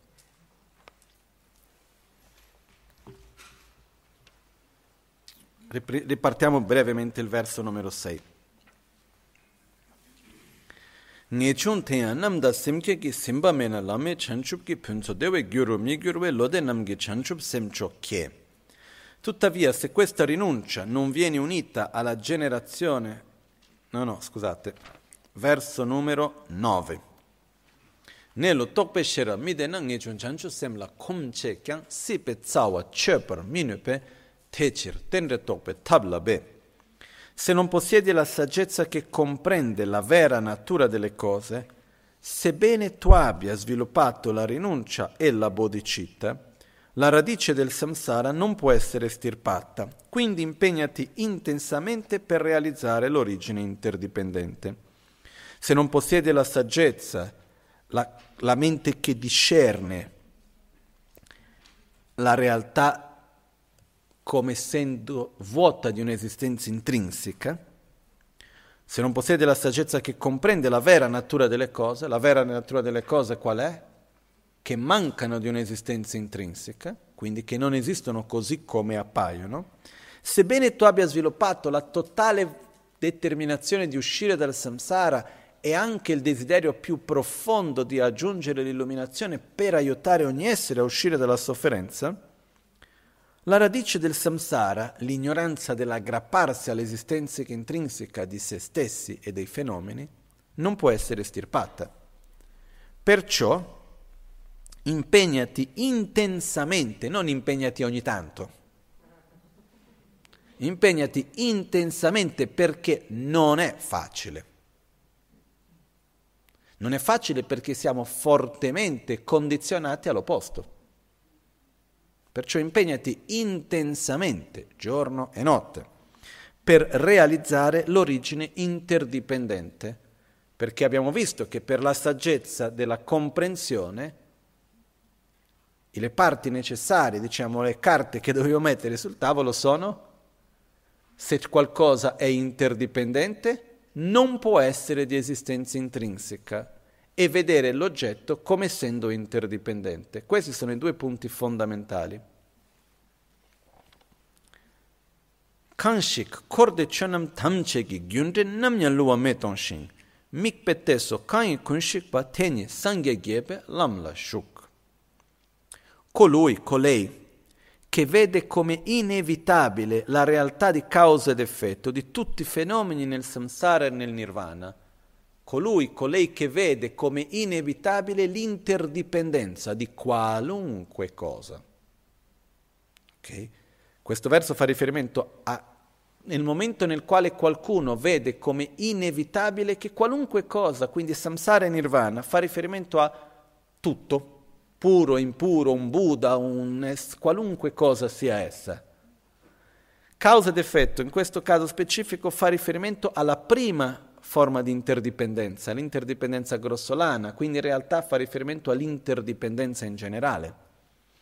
Quindi colui che vede come inevitabile l'interdipendenza in qualunque cosa e come una conseguenza del percepire l'interdipendenza, distrugge totalmente ogni percezione errata su quell'oggetto.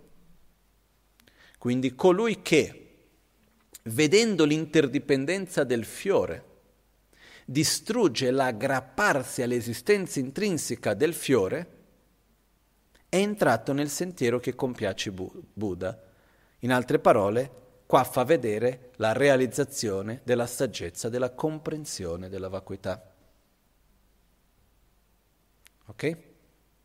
Il primo verso ci parlava dell'ascolto, Dovete studiare l'interdipendenza. Questo verso ci parla della saggezza della comprensione, perché c'è, una, c'è un piccolo errore secondo me nella traduzione, perché va, vanno aggiunte due paroline che fanno totalmente la differenza.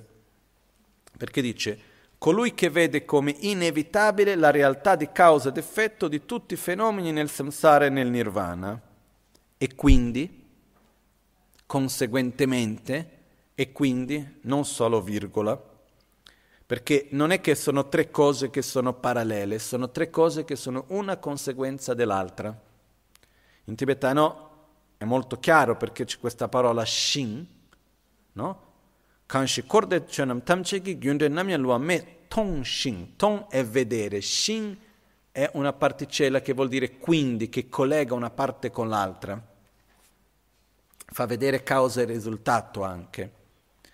Perciò, colui che vede come inevitabile la realtà di causa ed effetto di tutti i fenomeni nel samsara e nel nirvana e quindi distrugge totalmente ogni percezione errata, qual è la percezione errata? L'aggrapparsi all'esistenza intrinseca.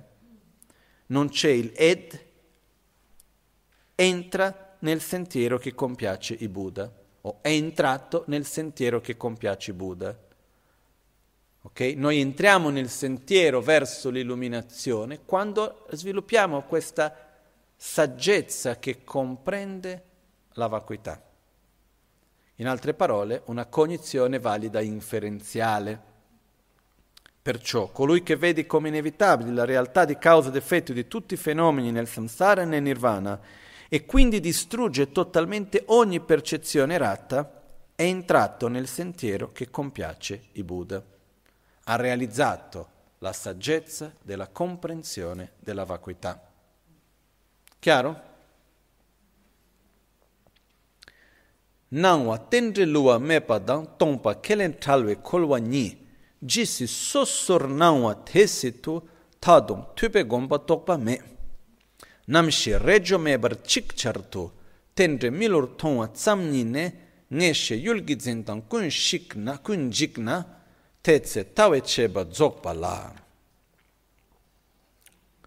Fin quando le due realizzazioni, quali sono le due realizzazioni? L'interdipendenza e la mancanza di esistenza intrinseca. E qua li vengono descritte. Quella, della, quella delle apparenze, quella delle apparenze, ovvero l'inevitabilità dell'origine interdipendenze. La realizzazione delle apparenze è comprendere come le cose esistono. Esistono in quanto interdipendenti, ossia la realtà esiste in quanto dipende da cause e condizioni, dipende dalle proprie parti e dipende dall'imputazione del nome. E quella della vacuità, ovvero la non asserzione.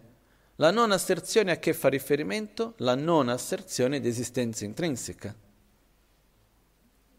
Perciò la vacuità.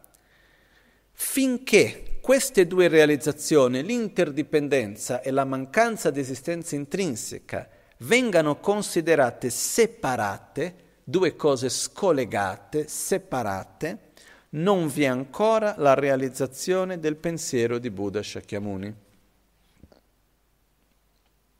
Quando le due realizzazioni, ossia l'interdipendenza e la vacuità, esistono simultaneamente, senza alternarsi. E la semplice percezione dell'inevitabilità dell'origine interdipendente eliminerà la concezione di un'esistenza intrinseca, allora l'analisi della visione è completa. Ancora stiamo parlando sulla realizzazione della comprensione della vacuità. Qual è il momento in cui uno ha realizzato la comprensione della vacuità? vedo il fiore, il fiore appare a me come essendo di esistenza intrinseca. Però io vedo che il fiore dipende da cause e condizioni, quindi non può essere di esistenza intrinseca. Il fiore dipende dalle sue parti. Il fiore che io sto vedendo, il fiore dipende anche dal valore, dal nome attribuito fiore, quindi il fiore è interdipendente. E il semplice vedere qualunque aspetto dell'interdipendenza del fiore taglia subito l'aggrapparsi all'esistenza intrinseca del fiore, in quel momento l'analisi della visione è completa. Chiaro? Leggo una volta ancora. Quando le due realizzazioni esistono simultaneamente senza alternarsi, e la semplice percezione dell'inevitabilità dell'origine interdipendente eliminerà la concezione di un'esistenza intrinseca, allora l'analisi della visione è completa. In questo momento uno ha realizzato la saggezza del comprendere la corretta visione della realtà.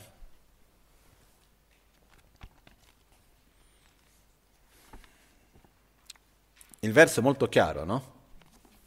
Ok, andiamo avanti. Shenyang, Nangwe Yota Selwadang, Tongpe, Meta Selshin Tongbani, Gyudan Drebur, Charwe Tsul Shena, Tarzin Tawe Chokpar Migyuron. Inoltre, l'estremo dell'esistenza è eliminato dall'apparenza. L'estremo della non esistenza è eliminato dalla vacuità se comprenderai che la vacuità appare come causa ed effetto, non sarai preda delle visioni estremiste. Inoltre, se l'estremo dell'esistenza, l'eternalismo, è eliminato dall'apparenza e l'estremo della non esistenza, il nichilismo, è eliminato dalla vacuità, se comprenderai che la vacuità appare come interdipendente, come causa ed effetto, non sarai preda delle visioni estremiste. Noi abbiamo, esistono due forme di visioni estreme che vengono dette Yebeta da Mebeta, l'estremo dell'esistenza e l'estremo della non esistenza, tradotto anche come eternalismo e nichilismo. Okay? Sinceramente preferisco anche utilizzare i termini proprio con la traduzione letteraria del tibetano, perché io non so bene nel nostro contesto occidentale che cosa intendiamo per eternalismo e per nichilismo. Sicuramente esiste tutto un concetto dietro. Il termine letterario che viene utilizzato è l'estremo dell'esistenza e l'estremo della non esistenza, che è Yöbeta Mebeta, o Tarzin e Cenzin. Ok? Cetta, eh, tarta e cetta. Quindi l'estremità della esistenza e l'estremità della negazione, della non esistenza, tradotto spesso anche come eternalismo e nichilismo. L'eternalismo o l'estremo dell'esistenza fa riferimento al percepire che qualunque fenomeno, che la realtà, la re, per la realtà non si intende solo la realtà nel senso più ampio, si intende la realtà di qualunque percezione che noi abbiamo, esista indipendentemente dall'osservatore. Ok? Le nostre visioni di mondo, il nostro paradigma, è un paradigma che si trova nel, in uno dei due estremi e fa parte dell'estremo dell'esistenza, della non esistenza o si trova nella via di mezzo?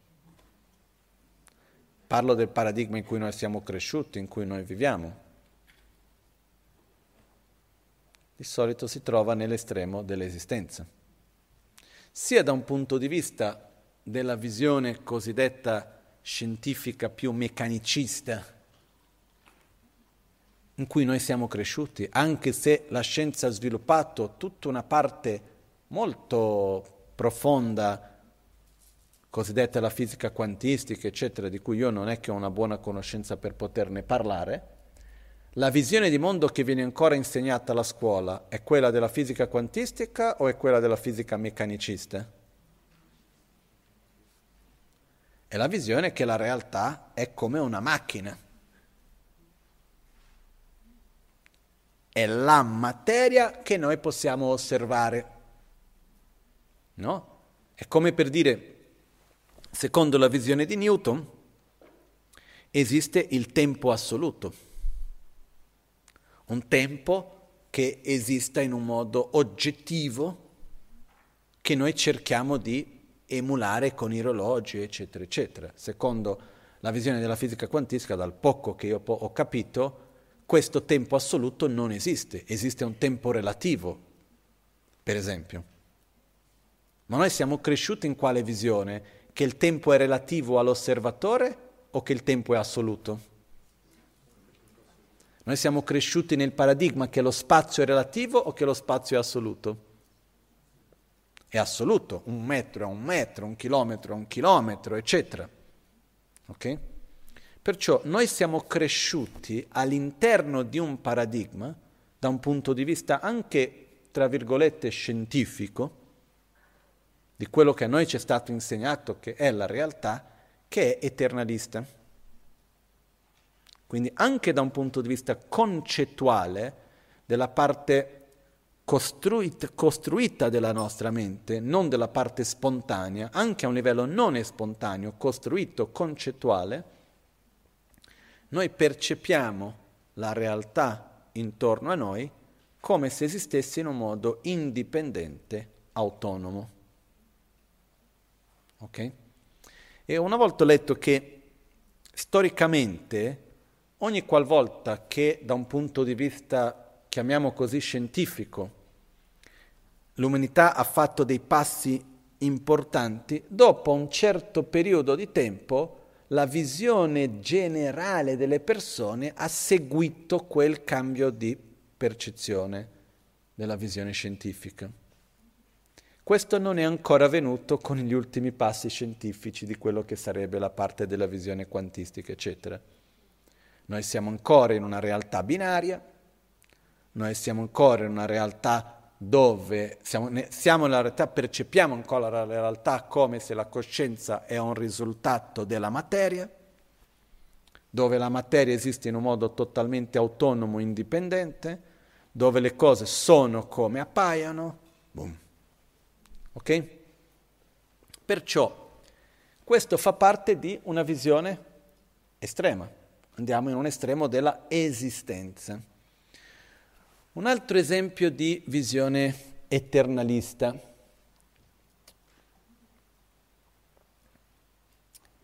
È una visione che accade in diverse religioni. Non esistono in praticamente tutte le religioni monoteistiche, ma anche in altre. Dal momento in cui io credo, sono convinto, che la realtà che mi circonda e me stesso anche, è creata da qualcuno, io non c'entro niente con quella realtà. Io la usufruisco la quella realtà. Io interagisco con quella realtà, però la realtà è lì e io sono qui. È chiaro questo? Noi non siamo i creatori dell'universo in cui viviamo, noi siamo dei utenti. Usando un termine più moderno, noi siamo degli utenti. No? C'è chi ha creato la realtà e noi interagiamo e utilizziamo questa realtà.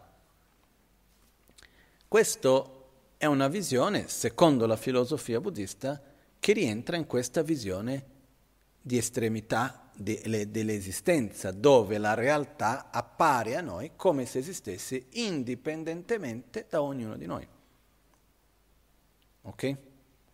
Perciò se noi vediamo, sia da un punto di vista della nostra educazione non religiosa, che da un punto di vista dell'educazione religiosa, il nostro paradigma, la nostra visione di mondo ha la tendenza forte di andare verso l'eternalismo. Ok? Quindi mentre prima ci siamo detti che il nostro problema non è concettuale, è spontaneo, c'è anche una parte concettuale ed esiste. Dall'altra parte esiste un altro estremo che viene chiamato l'estremo del nichilismo o della non esistenza.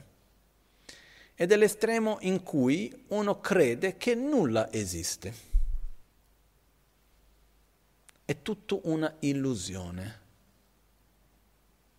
Quindi non è che esiste la realtà però appare in un modo diverso di come no, la realtà non c'è, è tutta un'illusione, fai quello che vuoi perché tanto è un'illusione, ma vedi quello che soffre, ma tanto è un'illusione.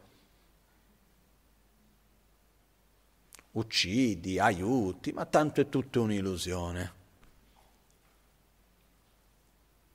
Nell'India antica c'erano diverse filosofie che vedevano la realtà in questo modo, all'epoca di Buddha e successivamente anche. Da noi in Occidente non mi sembra che sia sviluppato tanto questa visione. Noi siamo molto più per la parte di realtà solida, no?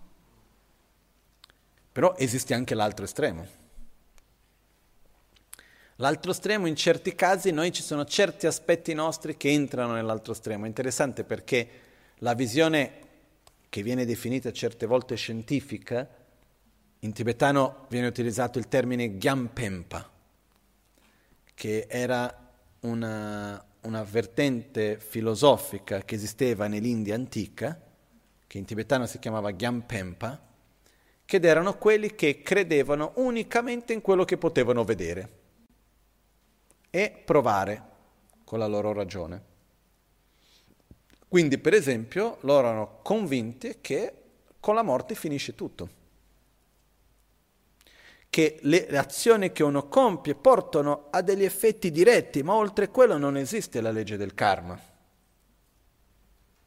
Ed erano persone che studiavano, andavano anche a fondo a cercare di capire come era la realtà che li circondava, eccetera, in un modo molto materiale. In questi hanno due estremi, c'è un estremo dell'eternalismo in cui la realtà esiste in un modo solido, indipendente dall'osservatore, ed esiste una parte del nichilismo che riguarda che con la morte finisce tutto, che non c'è continuità, che non esiste la legge di causa ed effetto, eccetera. Però nel contesto delle due estremi in cui stiamo parlando, ricade molto di più nell'estremo dell'eternalismo. Ok? Io ho conosciuto alcune persone che erano nell'estremo del nichilismo, persone che hanno questa attitudine praticamente dove non esiste un'azione positiva o un'azione negativa, tanto tutto è illusione. Ah, che tu stia bene o che tu stia soffrendo, tanto è tutto un'illusione. Ok? Questo è l'altro estremo, dove la realtà non esiste. C'era anche chi diceva, non, c'era un, un filosofo cinese, adesso non mi ricordo chi era, e c'è una frase che viene attribuita a lui che diceva qualcosa come io non so se sono un umano che sogna di essere una farfalla o una farfalla che sogna di essere un umano. No? Ed esistono diverse vertenti filosofiche e così via che hanno questa visione che tutto è una gran illusione. Questo è l'estremo del nichilismo. La visione che Buddha ci porta viene chiamata la via di mezzo. In sanscrito viene chiamato Madhyamika, che è la realtà esterna esiste, in nessun momento mettiamo in gioco se la realtà esterna, la materia esiste o no. La realtà esterna esiste, però non esiste indipendentemente dalla realtà interna di ognuno di noi. E qui c'è un concetto di base fondamentale che è non esiste una realtà assoluta che viene percepita da ognuno di noi in un modo diverso.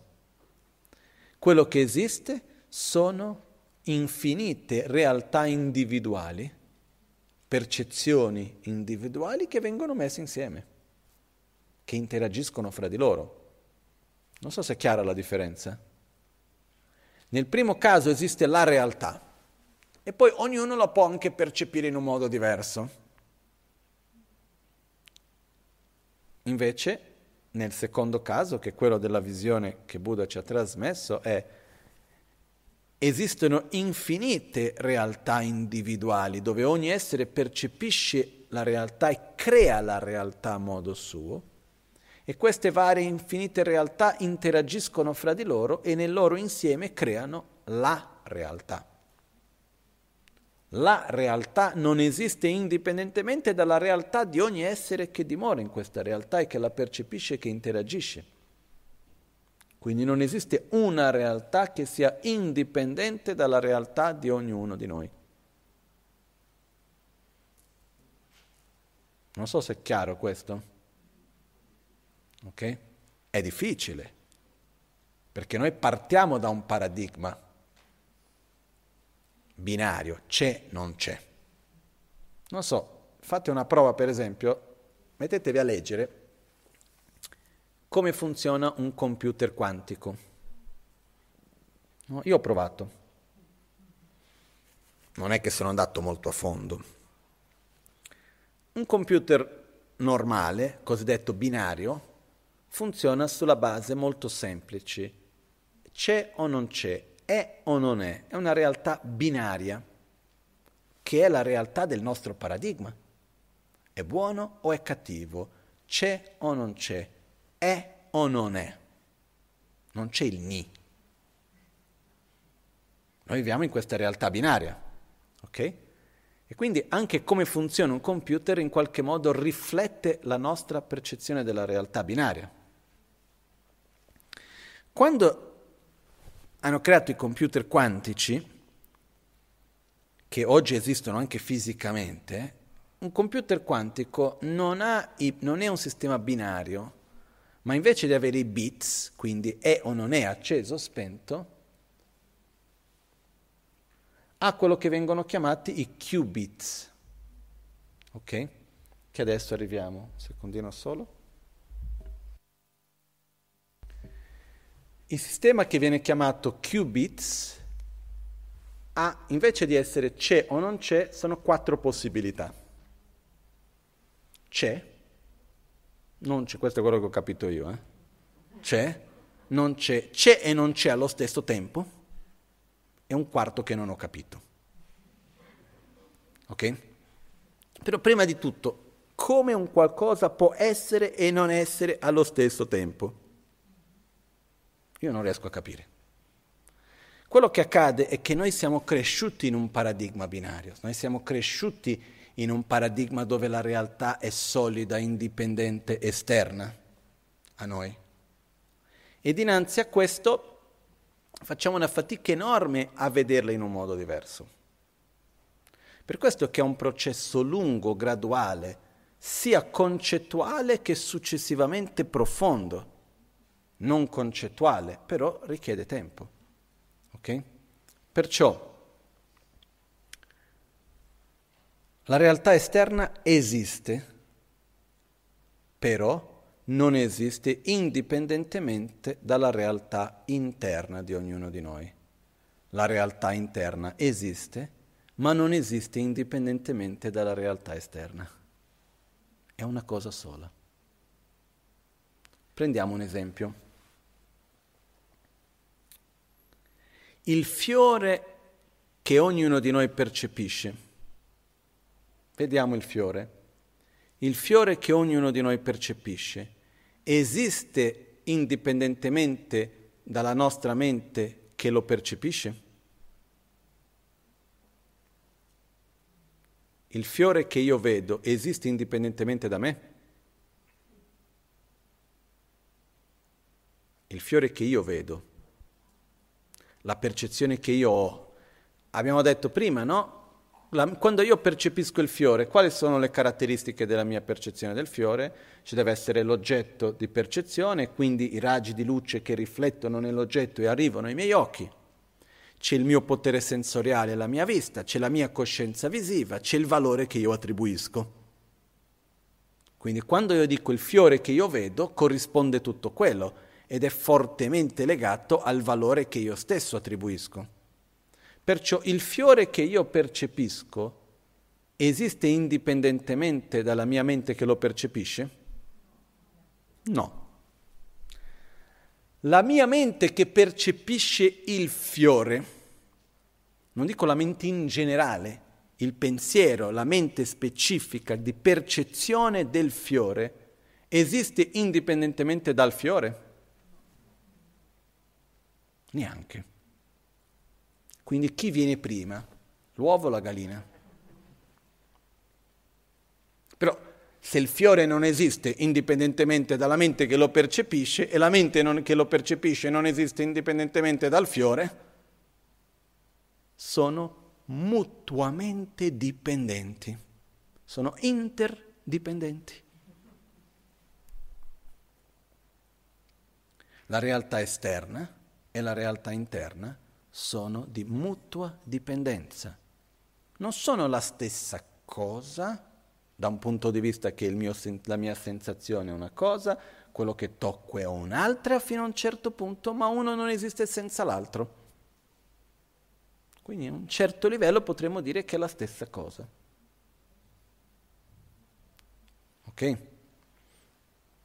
E questo è uno dei livelli di non dualità la non dualità fra l'oggetto di percezione e l'osservatore.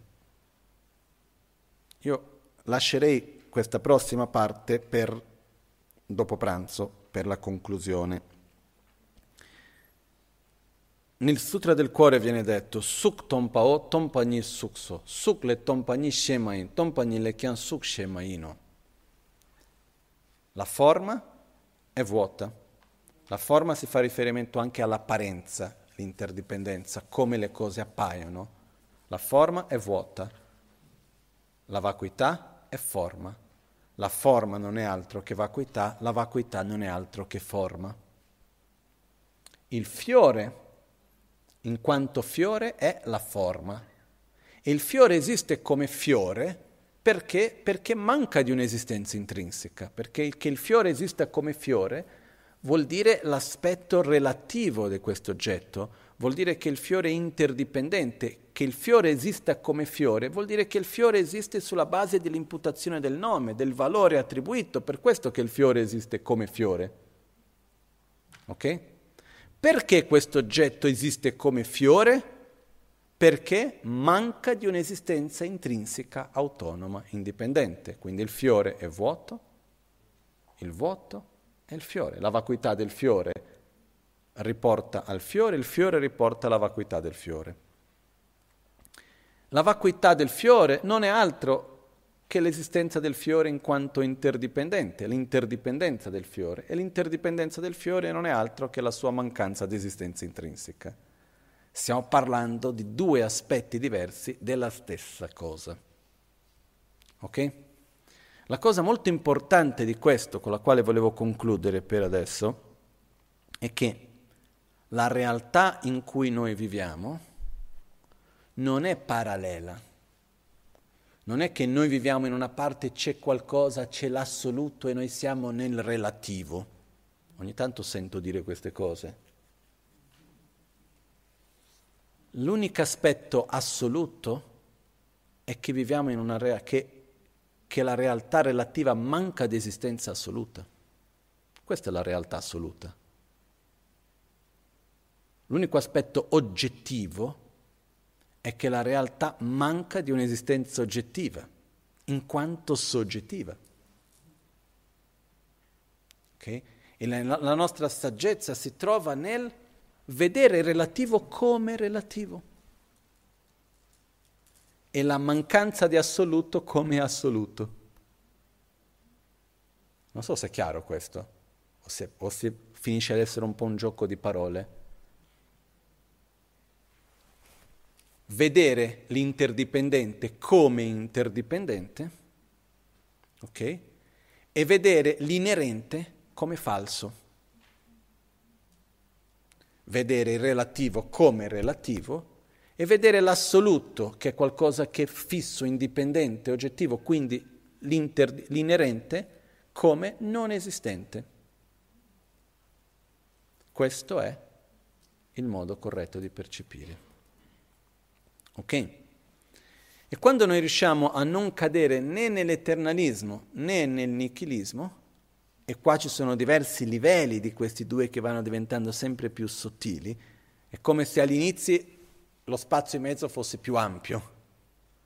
Poi più si va avanti nel sentiero diventa più sottile, è più facile cadere da una parte o dall'altra, quello che si intende per due, i due estremi diventano più vicini in qualche modo. Però diventa molto importante per noi mantenere questa via di mezzo e una delle cose importanti è comprendere che l'interdipendenza e la vacuità sono due manifestazioni dello stesso. Okay? Dopo pranzo vedremo, cercheremo di vedere un po', innanzitutto rileggere questo verso bene, capirlo bene e poi dopo vedere come applicare questo alla nostra quotidianità. Perché alla fine dei conti noi torniamo a casa, andiamo a lavorare, ci vediamo con gli amici, eccetera. E cosa facciamo di questo? Cerchiamo di vedere come poterlo applicare alla nostra propria vita.